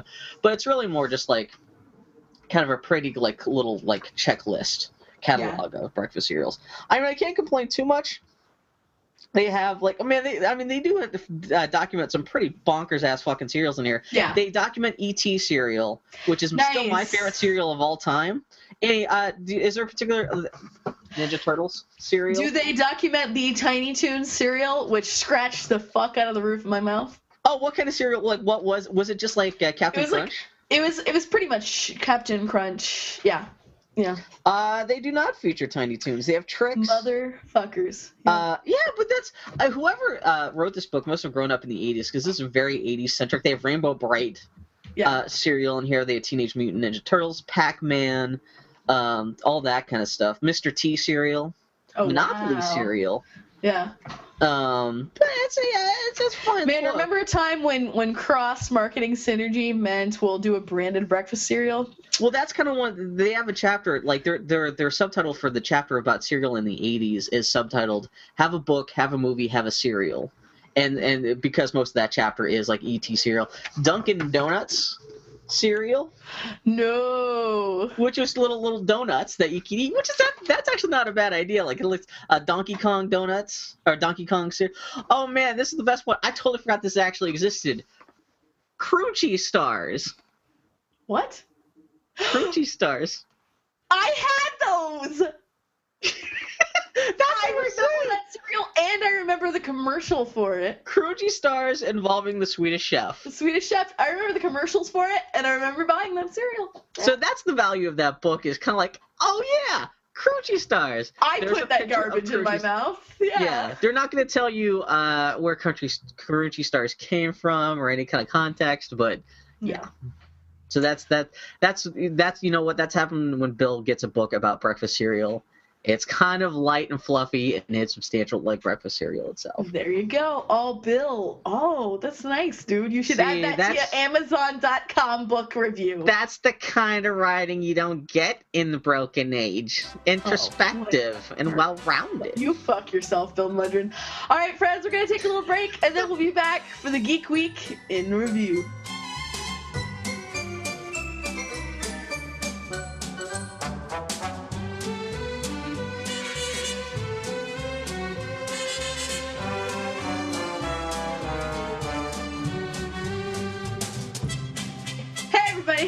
Everybody! It's Hey, come back! Come back! Where are you going? Hey, everybody, that's, out. that's what we should call the second half of this podcast. Always is, hey, come back! Where are you going? Screw the geek week review, but Hey, we just lost a viewer. There we go. they, Um, they took us at face value. Okay, well, fuck, fuck it, I'm leaving. Slam the door. Like, is there a way? Can we change Google Hangouts so when so a viewer leaves, it, there's a slamming door sound, like a like footstep. Slam. I like that. Awada Care. Nintendo will unveil their next be- bit of hardware next spring with a probable release date of Christmas 2015. It'll be a non wearable device designed to increase users' quality of life and will be the start of Nintendo's 10 year plan to develop healthy lifestyle devices and software. Did you did you see anything about this yourself, or is this the first time you're hearing about this this? is the first time I'm hearing about this. Yeah, so uh, uh, so they had an investor meeting this week where they pretty much had to go up to investors and explain why uh, the, the the Wii U sold so terribly at Christmas. And instead of talking about the Wii U, they they decided to f- deflect all that bad news by talking about the future. And so, in talking with the yeah, they they just said that we're coming up with this new thing. It's a new piece of hardware that's uh, Nintendo's going to try to get into the not not healthcare industry, but it sounds like they're going to try to turn stuff like Wii Fits Hmm. and the brain age training thing into a whole series of. They said specifically they want to start out with uh, healthy lifestyle uh, hardware and software stuff. No one knows what this means. Is it going to be like a Hmm. DS that like like has a pedometer built into it or something like that, or like monitors your health rate? They were very specific in saying that whatever it is that they're going to come out in a year and a half is not going to be wearable. Because I think I think they really just uh, were very specific about that because they didn't want to think anyone to think it was going to be like a Google Google Glass like eyepiece or something like that. Mm-hmm. So it's gonna. It sounds like it's gonna be some kind of portable pocket device, but yeah, supposed to be supposedly make you a healthier person. Hmm. And uh, well, the and and as an attachment for the original Wii, they had announced the Wii Vitality sensor, which was something that you could pinch Yeah. with your finger that would take your heartbeat. But they said they didn't come out with, they didn't actually put that out to market because it, uh, uh, like ten percent of the people are too fat that it couldn't read their their blood pressure through their finger, and so they didn't want to put out something that only works so ninety percent of the people could buy it. Uh, so yeah, who knows uh, what that is? But yeah, uh, and the other thing is that Nintendo's talking about how this is going to be part of their ten-year plan to start shifting towards producing stuff like this rather than just purely video game stuff, which is not a bad idea. Interesting. because they were talking about how they might end up releasing stuff like this for like cooking and other kind of lifestyle stuff. Hmm. Maybe Eric Moen can work on them with like sex, sex software or something like that. But yeah, no one Uh, knows what this means, and they're calling this a third pillar, which is how they described the Nintendo DS when they first unveiled that. Because the DS was such a weird idea, where they're like, they they already had the Game Boy Advance and they had the GameCube, and they're like, we already have a, a home console and we have already have a gaming portable that we're not getting rid of. This thing is not designed to replace those things. But when they came out with the DS, well, but we do have this new portable that has two screens on it. It's, a touch screen. It's kind of weird, but we think all this stuff could go coexist. Of course, when the DS took off, they shoved the GameCube and the Game Boy Advance in the closet as soon as possible, and then came out the Wii that was kind of designed around kind of like this more simplistic motion control stuff that kind of like was inspired by the DS to begin with. And so if this help with whatever this device that they're thinking about takes off, this could be Nintendo turning the corner towards a whole new uh, phase for the company where they're no longer that focused on Mario and Zelda and stuff anymore, and instead are just like essentially just making taking all of their knowledge about making software appealing and stuff for people, but putting it towards like healthy lifestyle stuff rather than, than games as we know it. you could is- argue that that gives them broader market and more opportunity for success. Yeah, it seems kind of like what they're doing. It's it's, it's almost like if they're following the same formula, uh, kind of like what I was talking about how. Um, how they came up with the Wii, where they, they got their asses kicked with the N64 and the GameCube, and they decided, okay, with the Wii, we're instead of just targeting gamers again, we're just going to try to target a broad market. We're going to target moms and Right. old people with the Wii. This sounds like again instead of where where they, they're they're they're kind of the, funny thing in all this stuff, they didn't say anything about anything about the Wii U. All this was like all Yeah, this oh, stuff got- seriously? which kind of shows you like Wii U's Wii U's practically dead. They got a couple more games coming out for that thing, but uh, but yeah, no, this them's kind of saying yeah, this is they're gonna try to pull a Wii again. They didn't specifically say this, but this is obviously they're they're gonna say okay, but this is even more ambitious than the Wii because we still play video games. Wii Sports was still a video game. Granted, it was healthy stuff because it was designed to get you up off the couch and like actually moving around the living room. But I don't know. This is kind of an interesting thing for uh, the Hmm. industry's oldest uh, still existing hardware publisher to come out and say, Yeah. hey, you know what? Maybe our future isn't so much in traditional video games anymore. Actually, come out and say that. Um, which makes sense because they're they're they're obviously doing terrible going head again uh, against Sony and Microsoft again. Yeah. So I don't know. We'll see what Huh. happens. But yeah, so people joked about it being called a water care. Right, right. What else? What else? All right. Xbox One quote unquote leak on NeoGaf. Halo 2 remake slash Forza Horizon sequel. I almost called that Forza Horizon, by the way. um, a white one terabyte console without a disk drive this fall. A special Titanfall bundle in March and Fable Legends in summer 2015. Any of that any of that stuff sounds interesting to you? Nope. So I guess uh, Titanfall, uh, that game, that's a game that comes out in a month. Yeah, I keep forgetting that's coming out. Yeah. and uh, I guess they're coming out with a special edition, with, which comes with a giant Titanfall like statue. Yeah. And the box for that is big enough. Somebody uh, from Microsoft posted a picture of this week with his wife in the box. Oh, seriously? Like she's all scrunched up, you know. It's not like she's in there drinking coffee, reading the paper, or anything like that. wow. But, which is funny because I saw a lot of people going, "Oh yeah, I got to get me one of those special editions," just because the sheer size of the box, not because of what was in it, but it was like, "Oh man, I got to track down a special edition pre-order for that now." It's That's like, how funny. big of a statue do you really need? Um, I don't know if it's I, I that maybe the statue that lights up and shit, but No. I don't know. But yeah, no, interesting that they're t- like well, and to lead credence to this leak, uh, Microsoft said that they were uh, thinking about taking legal action against this person who leaked this stuff, which really kind of makes it sound like all this shit may be actually legit and not just some kind of random person on the UF making up shit. Interesting. But yeah, so we're not getting any more Fable until uh, next year at the earliest. And yeah, I really like the idea of Halo 2 getting remade this year because Halo 2 is fucking fantastic, and especially with multiplayer stuff.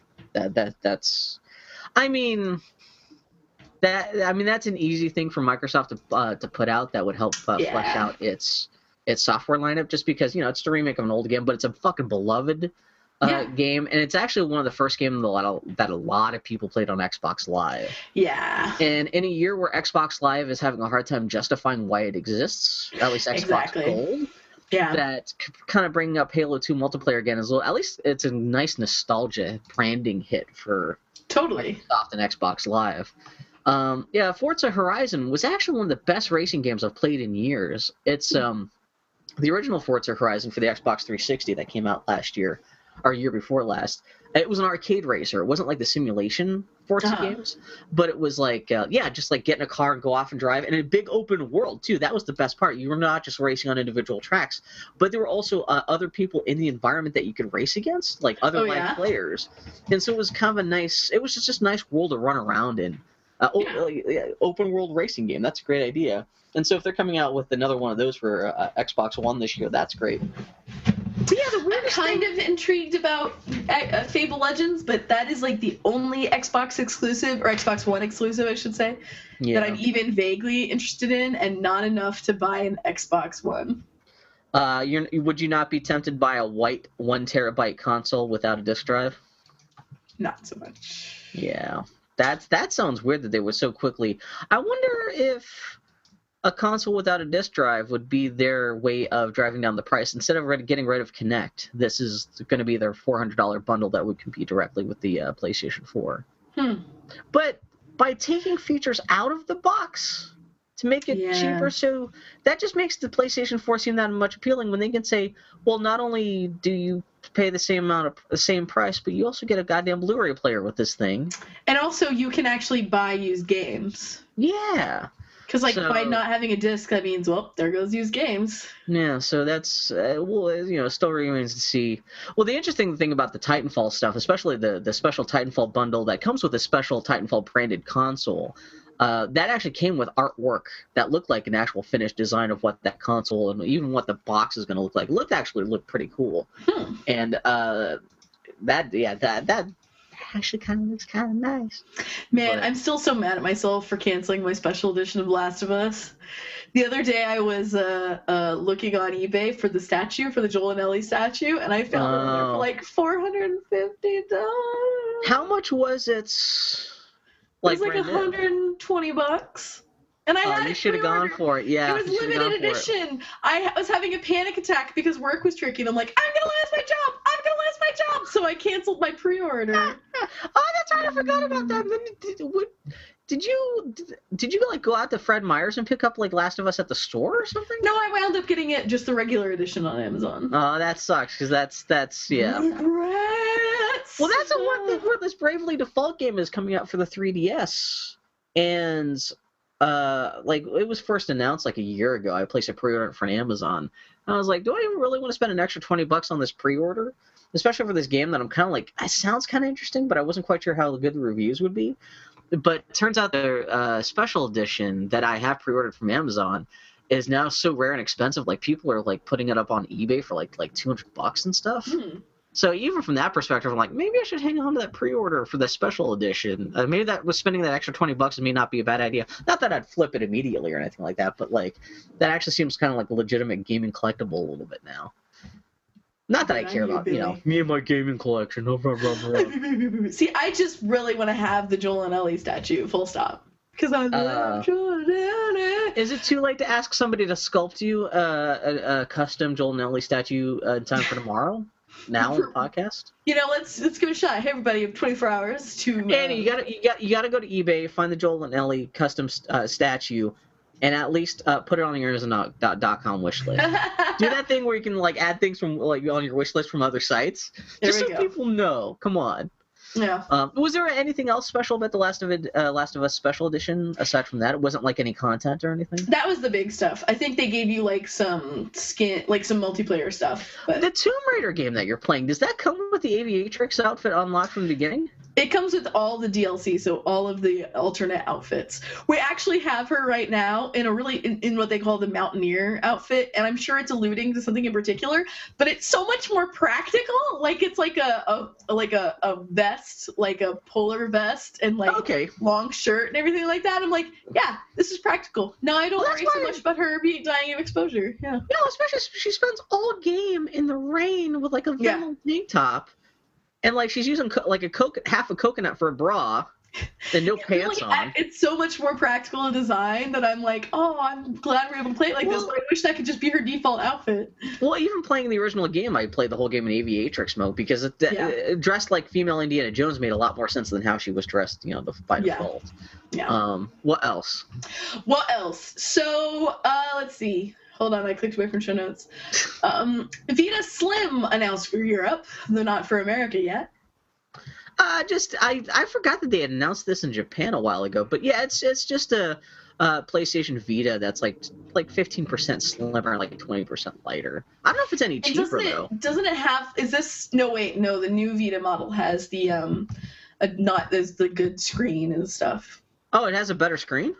No, the old Vita had a better screen. They downgraded. Oh, is that? the Oh, I didn't hear to- about that. to uh to make it more affordable. The only thing I heard about, like aside from like the the weights and size of it, was that the new Vita comes with it charges through a basic mini USB cable. Doesn't have a God proprietary. damn! I wish mine did that.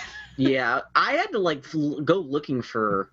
Uh oh, this is, I did buy a game this week. I didn't have a chance to play it last night. I downloaded Final Fantasy IX on uh, PlayStation Vita because the Square Enix is having a big uh, PlayStation One sale right now. Uh, Vagrant Story is free. Oh, it is. Yeah. Shit. Gotta go get that. Gotta get you that. You already bought it. I am joking about that because I was on my Vita. I was looking at my friend's feed, like my friend's activity feed. According to my Vita, it says that you bought Vagrant Story for five bucks like two weeks ago. Did I? And I just forgot about it. Yeah, welcome to the life of being a video game pl- player in 2014, where it's like, did I buy it?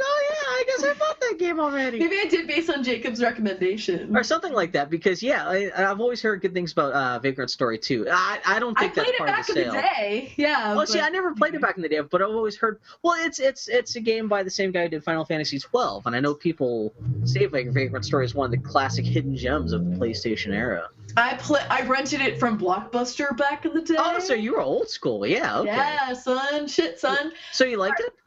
Uh, yeah, I liked it until I had to take it back. I liked it for that weekend. Exactly. Um, Eve Online's three hundred thousand dollar battle destroyed hundreds of ships. One of the biggest fights in the de- game's decade-plus history. Even more crazy, the battle was a result of an unpaid bill to a computer-controlled police force designed to keep these kinds of fights from happening. That's fucking. So I guess this battle took place in this region that is you can hire like an NPC police force to protect certain regions of the world. Mm-hmm. And so, because this, I guess this faction in Eve Online, they had decided that they had hired this NPC police force to protect this region, to make it essentially so it can be a staging ground for this this fleet going from one place to the other. Yeah, essentially a way station where they can't be attacked. Sure. I guess yeah, something happened where they either forgot to make their payments to this in-game police force, or there was a problem with their most recent payment. So the uh, police force was no longer protecting this way station where these characters have been hiding their ships, and suddenly other characters found out about like they're here at this big way station full of sh- like ships not being protected. So they sent all their dudes in there and just turned this big fucking massive clusterfuck battle. Oh, I didn't know that's how it happened. Because and everyone's laughing because it's because it's essentially an unpaid, essentially utility bill Oh wow. allowed this giant like thousands of starships blast. They said it was like three thousand players, Yeah. something like six thousand starships involved. Uh, So yeah, like like Bill mentioned, it, it resulted in the loss of three hundred thousand real world dollars. And, yeah, because Eve Online you pay for stuff with real money, and so yeah, all the stuff that was yeah over a quarter million dollars worth. I've heard some estimates actually place the estimated damage to over half a million dollars.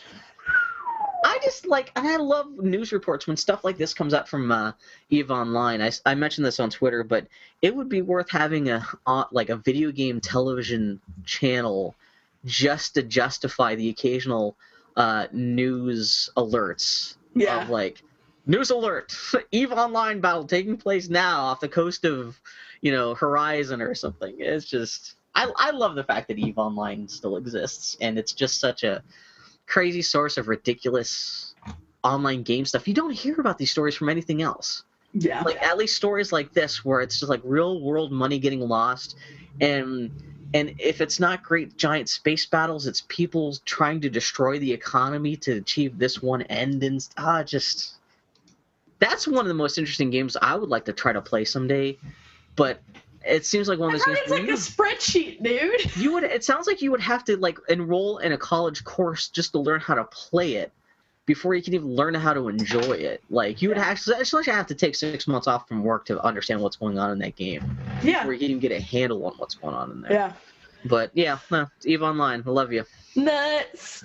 Uh, Bill points out that Ermagerd Frozen is now the top grossing original animated movie of all time. Is What that adjusted? Is that adjusted for inflation? I do believe so. Actually, I'm gonna look up top grossing animated movies of all time. See what that list is. Because it's hard to believe that it would beat like Toy Story and like even No. The Lion King. According to adjusted for inflation. Yeah, according to Wikipedia, Frozen is at number. Oh no! According to Wikipedia, Frozen's at number eight. Uh, beaten out. This I don't know. At least uh, Wikipedia's sources must not be uh, uh, must not be adjusted for inflation because according to this, Frozen is number eight. uh, Mhm. at 800 uh, 800 million dollars beaten out by ice age 2 and 3 shrek 2 finding nemo which is an original movie. The lion king. Yeah so that's that's i think toy story 3 is at the is, is still the uh, highest grossing movie of all time. I believe I- it without adjusting for inflation. yeah maybe. and i think the lion king I, I think the top three ranking movies now are toy story 3 frozen and lion king. But yeah. But no that that's still pretty impressive And it sounds like uh, if the movie keeps on trucking, uh, I guess this weekend they just came out with the sing along version of Frozen. I'll believe If it. Frozen keeps on trucking, especially if it wins any Oscars or anything like that. It's likely that this this will just be flat out the, the, the top grossing animated movie of all time. Good on them. Good on them that it's a movie about broads and sisterhood. I still Oh, like that. That is a funny. I was just It's watching. cute. Yeah, just man, the, the sisters. Just the fact that it's a movie about sisters. It's cute. I like Yeah, it's movie. cute. It's funny. I like the snowman. It was. It did. It hit all the buttons that that's what movie should hit. So. I have no bones or skull. Stuntman Mike's car from Death Proof is now up for grabs on eBay. What? And I hate to break this to you, I think this might be uh, uh, Foley's first gift to you today. it's only thirty nine thousand nine hundred dollars. Which actually, considering how much did your car cost? Let's not talk about it. I'm gonna email this to Foley right now.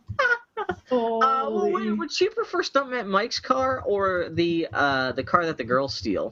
She, let's be honest. She'd want to have the car that Zoe Bell cr- cl- climbed all over. She doesn't want the car. She just wants the hood. She just wants to smell it for a little while. Just hug it for five minutes. Yeah. Oh, Annie! Oh, I need to show you an animated GIF of this bear putting this guy's uh, uh, head in his mouth. It's supposed to be it's, a, it's supposed to be a bear kiss. You should email it to me, actually. Yeah. Anyway. Uh, let's see. Cinefex's entire back catalog is now available on the iTunes App Store for five dollars an issue. Yeah, Cinefex being the uh, world's oldest special effects uh, movie magazine. Uh, they've been around since the mid 70s. They've covered everything from Star Wars to, you know, fucking The Matrix. Uh, yeah, and uh, they had a big Kickstarter last fall where they were uh, trying to digitize and uh, digitally publish their entire back catalog, which is hundreds of issues of their magazine. Uh, which is no small feat because those are big issues of those magazines. They're very, very technical and in depth and uh, there was a very small team of a couple people just going back and essentially tearing apart issues of that magazine and just scanning them all in and just photoshopping them and essentially reassembling digital versions of that magazine. They're, they're finally done and now, yeah, five bucks a piece on, on iTunes App Store. Just look up Cinefex.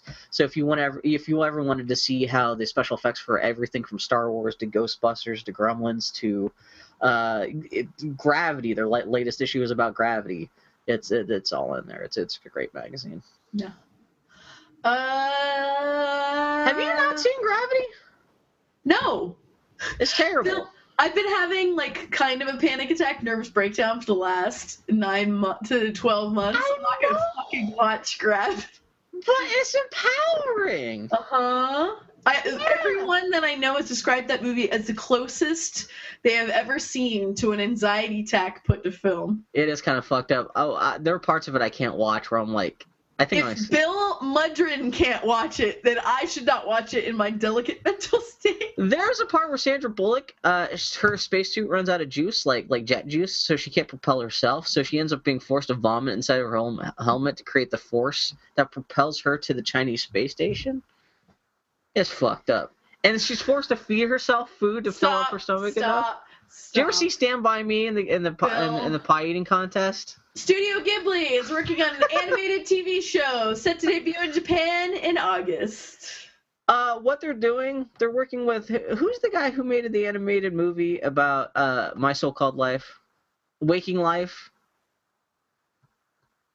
You know, where it's all traced and stuff. No, I remember that. So they're going back. They're tracing episodes of Cops. I was wondering where that joke was going. All right. I don't know why cop, especially cops, uh, Albuquerque. They're Only uh, all the cops are dust mites or like the dust sprites. yeah, there's gonna be like some weird fantastical stuff. Like instead of guns, um, the, the the cops are now armed with uh Japanese gods shaped Uh-huh. like snakes. The police chief is now a randomly giant nosed old woman. Yeah. We should actually commission them to do this. Uh no, so yeah, uh well I guess Studio Ghibli is doing animation for uh something called Ronja the Robber's Daughter, which is a uh, t oh, yeah, it's going to be uh an, uh, it's to be a show that's debuts in Japan in August. It's a story of a little girl, the daughter of a, of a colorful robber chieftain who lives in a castle high on a rock on a, in a dark pine forest. She gets to know the creatures of the forest, meets other co- kids like herself, and questions her father's life of robbery. So this essentially, if do you ever see the episode of The Simpsons where uh, Maggie or uh, no, it's not Maggie. Lisa gets really worried about Homer stealing cable so he can watch the Super Bowl. Mm-mm. It sounds like it's going to be that, but a TV series. All right, fair enough. All right.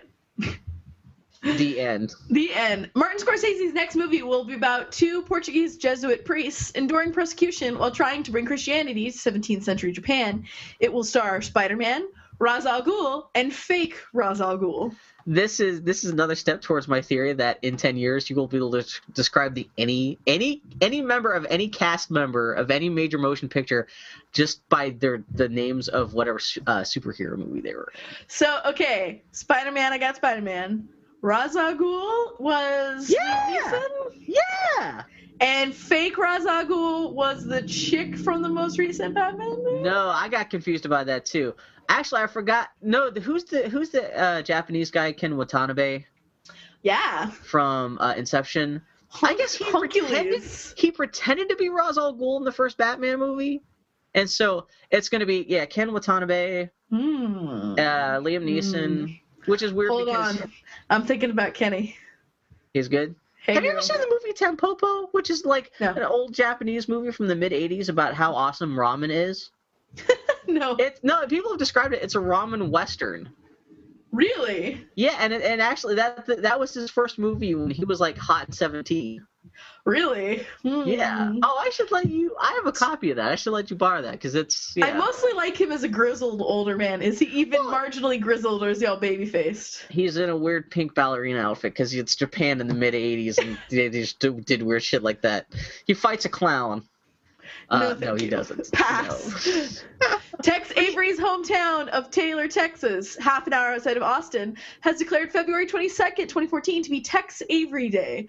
They'll be showing his cartoons and unveiling a memorial. Sadly, the memorial will be a plaque and not a life-size horny wolf statue. Which you have to admit, a big bronze horny wolf statue would be A big fantastic. bronze statue of that wolf just Auga. would have been Well, so imagine good. the photos you could take of your girlfriend standing in front of the statue and having the statue kind of like essentially ogle your girlfriend or your Yeah. or your mom or whoever the hell you want.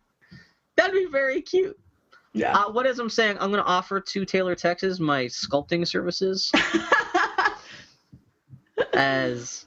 Oh, come on, that'd be great. That would be pretty Um, fantastic. I'm with you, dude. Man, nothing makes me sadder than than than like a government body just deciding that a particular day in a particular year Yeah, is in it's kinda honor of something. the one day and that's it. It's like Yeah. okay, well, hmm. It's not an annual thing. It's not nope. At that This point, it. you might as well just say like this hour of this one Yeah. day is like, well, if everyone wants to think about like, You missed Tex Avery's second. Move on. All right. although it's kind of rare. I mean, Tex Avery's been dead for like forty years. It's Yeah. kind of surprising that he's getting like any kind of recognition now because, Oh, yeah, man, Tex Avery. you're good times. This is good shit. Good shit, my friend. A lot of All horny right. wolves, a lot of sexy ladies. that, that, yeah. I loved how Tex Avery he drew this one like bucktooth, unattractive, like hillseed woman. Yeah. It was so good that I, I could it just makes me laugh just thinking about it. So good. Do you want to be Grand Marshal of that that, that parade? Then it's I want to be dressed like, that bucktooth woman. Yeah. Gorge. nose. Yep. um. Uh, just like a shitty Oh gingham, God. like red gingham uh, halter shirt and like why. cut off. That's making me think of Witch Hazel from the Warner Brothers cartoons, and how she, like when she would run, she would be ugly, and then like her Yeah. hairpins would fly in air. Wasn't Yeah. there an episode? Somebody on Twitter this week was complaining about how freaked out they were. There's an episode where Witch Hazel Hazel turns sexy. Yes. I must have missed that episode. I guarantee you, if you Google "sexy witch hazel," you'll Oh God, that, I don't even know if I could bring myself. Arthur, Did you play the Banjo Kazooie games? no. There was something about it. I thought the witch in that kind of like stole people's youth and made herself sexy, but it was like you know political, political like Nintendo sixty four sexy like triangle tits. I remember being thoroughly disturbed by that, and I was like twenty five when I played that. And I'm like, no, I just this game, you English motherfuckers, get the fuck out of my house. Ugh. The so the Devil May Cry game, the Ninja Theory who did it is is British, right? They're in England, and it's great because some of the they're but they're trying to do kind of that kind of Japanese game writing sort of stuff, but Oh, through yeah. this British lens. So good. There was this one cut scene where uh, Dante is fighting a succubus. And uh, just imagine the Slurm plotline from Futurama, and that's essentially what the succubus is involved in. And uh, at some point, he's fighting the succubus and trying to prevent him from creating this gross, slurry soda that's controlling the populace. And uh, he just looks at the succubus, just looks at him and goes, "Fuck you!" And Dante goes, "No, fuck you." And the succubus goes, "Fuck you!" and like tries to. It's just like amazing. It's That seems like a potentially fun game to play. I don't know. it's know. so bad. It knows how bad it is, and it owns it. And man, the visuals Uh. and stuff. Okay, I'm gonna talk about Devil May Cry for just a second. There's a scene where you meet Virgil, and Virgil is uh, laying some exposition down on you, and they're walking through this playground that's in this like in this urban this broken urban area and it's like basically in an alley and it's lined by all these walls and as Virgil is laying down this exposition on you on what has happened the graffiti on the walls around you is this just really nicely rendered graffiti, really stylized and all of it uniquely stylized, is illustrating the story that he's telling you. And it's Hmm. really, really beautiful and really well done. And it's in the middle of this terrible video game. terrible. Welcome to the world of video games with flashes of uh, inspired design Yep. kind of buried under like redundant bullshit. Yep. Like I've said time and again, my favorite set my favorite final set piece in any video game is buried at the end of the saboteur where no one will see it. uh, anyway, our Would last you not want the Lutece twins to show up for dinner? No. Do you No think Elizabeth? obnoxious as balls? That's true. Especially if they've already been to that dinner before and they all you want to talk Yeah. about is predicting about what you're about to eat. Exactly. Oh, Would you would you continue to pass me the potatoes? Like I would get you? Oh, of course you would still choose those beans. uh, Arthur Rankin Jr., the Rankin half of animation duo Rankin Bass, died Thursday morning at his home in Bermuda. Yeah. Fuck that guy. He died in his his home in Bermuda. I was kind of sad at first. I'm like, that guy died in the Caribbean islands. Fuck that guy. But Yeah. that is a shame. Uh, I was hoping he was going to make his comeback as a 94 year old retiree. when he was going to animate the 3D Rankin Bass. Blah, I don't know. Yeah. Um, I always kind of wish they. I I always thought it was weird that they Rankin Bass had such a. They were so prolific for about ten years, from the Yeah. mid '60s to the mid '70s, and that was kind of it. Like they, I guess, I guess there's so so many holidays you can do specials for. Yeah. But I mean, I guess they tried to branch out with like Lord of the Rings and stuff, and I guess that stuff wasn't that popular. I wonder if like Lord of the Rings kind of bankrupted them because that was kind of like their last big bang. They did stuff later, Yeah. but it was never like on that scale of Yeah. production or anything. Yeah, Yeah. but yeah, so yeah, uh, Rankin Bass, co-writer, co-director, co-everything of everything from Frosty the Snowman to Rudolph the Red-Nosed Reindeer to Mad Monster Party to pretty much every classic stop-motion animated uh, thing you've ever seen or heard of from the 60s or 70s. Yeah, Twas the Night Before Christmas, which I was probably railing about right just this last Christmas. Yes, you were. Um, lots of great designs by Paul Coker, and man, I can't believe. I, you know what? The terrible thing was when he uh, the word came across the wire that he died uh, in the last year or two. I I just assumed he was dead because he was old Yeah. when he made those things. yeah. Yeah. So Uh, time passes. Speaking of time passing, that's right, everybody. Tomorrow's National Annie Day. Celebrate it um, uh, as you see fit.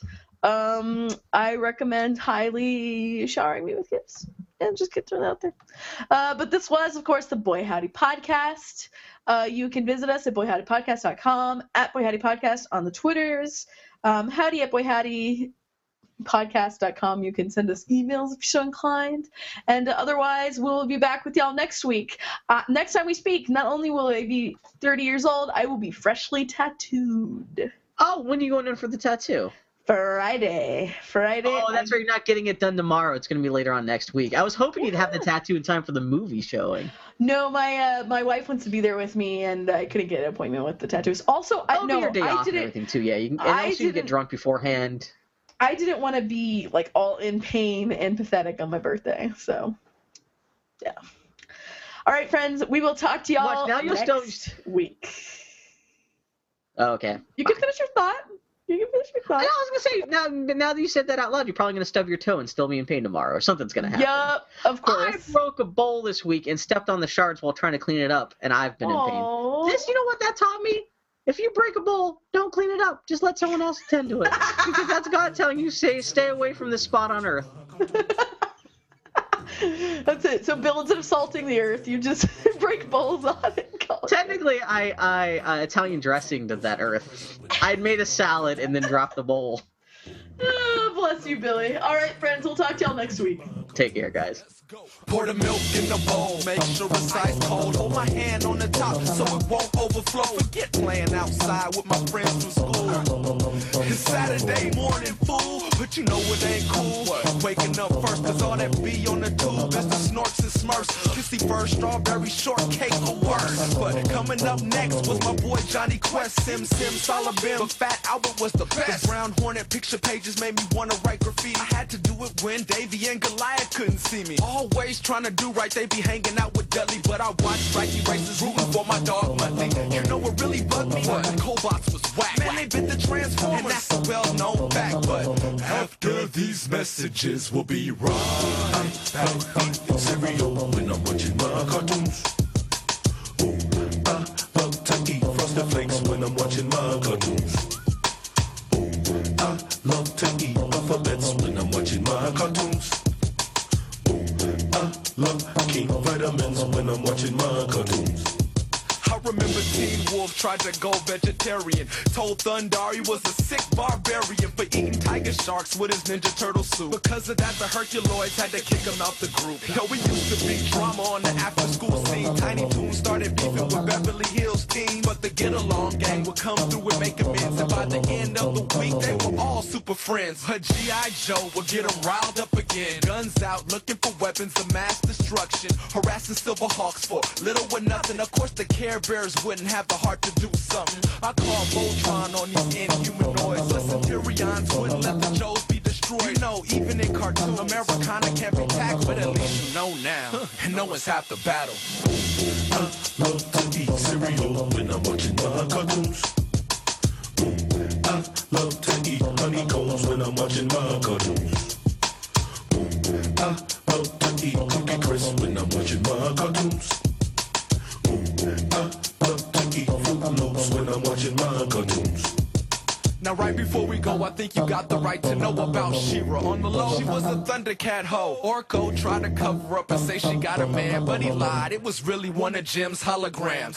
After that, I got nosy, went around the back and found out Josie selling pussy to cats. Charging three, two, one for a little contact because Hong Kong Phooey had the illest pimp slap. Her sweet jabber jaws went to the highest bid, but what made it worse is she incorporated kids. So Marshall BraveStarr came through with Captain Power and vowed the G-Force would shut him down within the hour until Chip 'n Dale and the rescue rangers came through to say them hoes with a mouse named Danger. To make things stranger, she still gets a hoe, won't let a hoe be a hoe. And that's when to grow on. I love eating cereal when I'm cartoons. I love when I'm watching my cartoons. I love Rice Krispies when I'm watching my cartoons.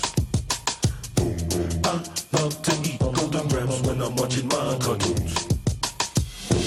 I love to eat Apple Jacks when I'm watching my cartoons. I love to eat Cheerios when I'm watching my cartoons. Love to eat Trix when I'm watching my cartoons. Ooh, I like Captain Crunch when I'm watching my cartoons.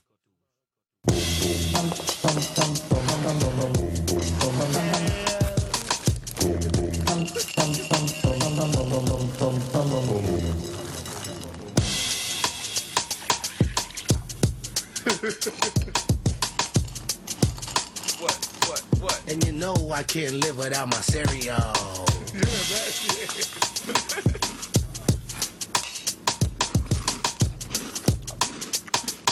and you know I can't live without my cereal.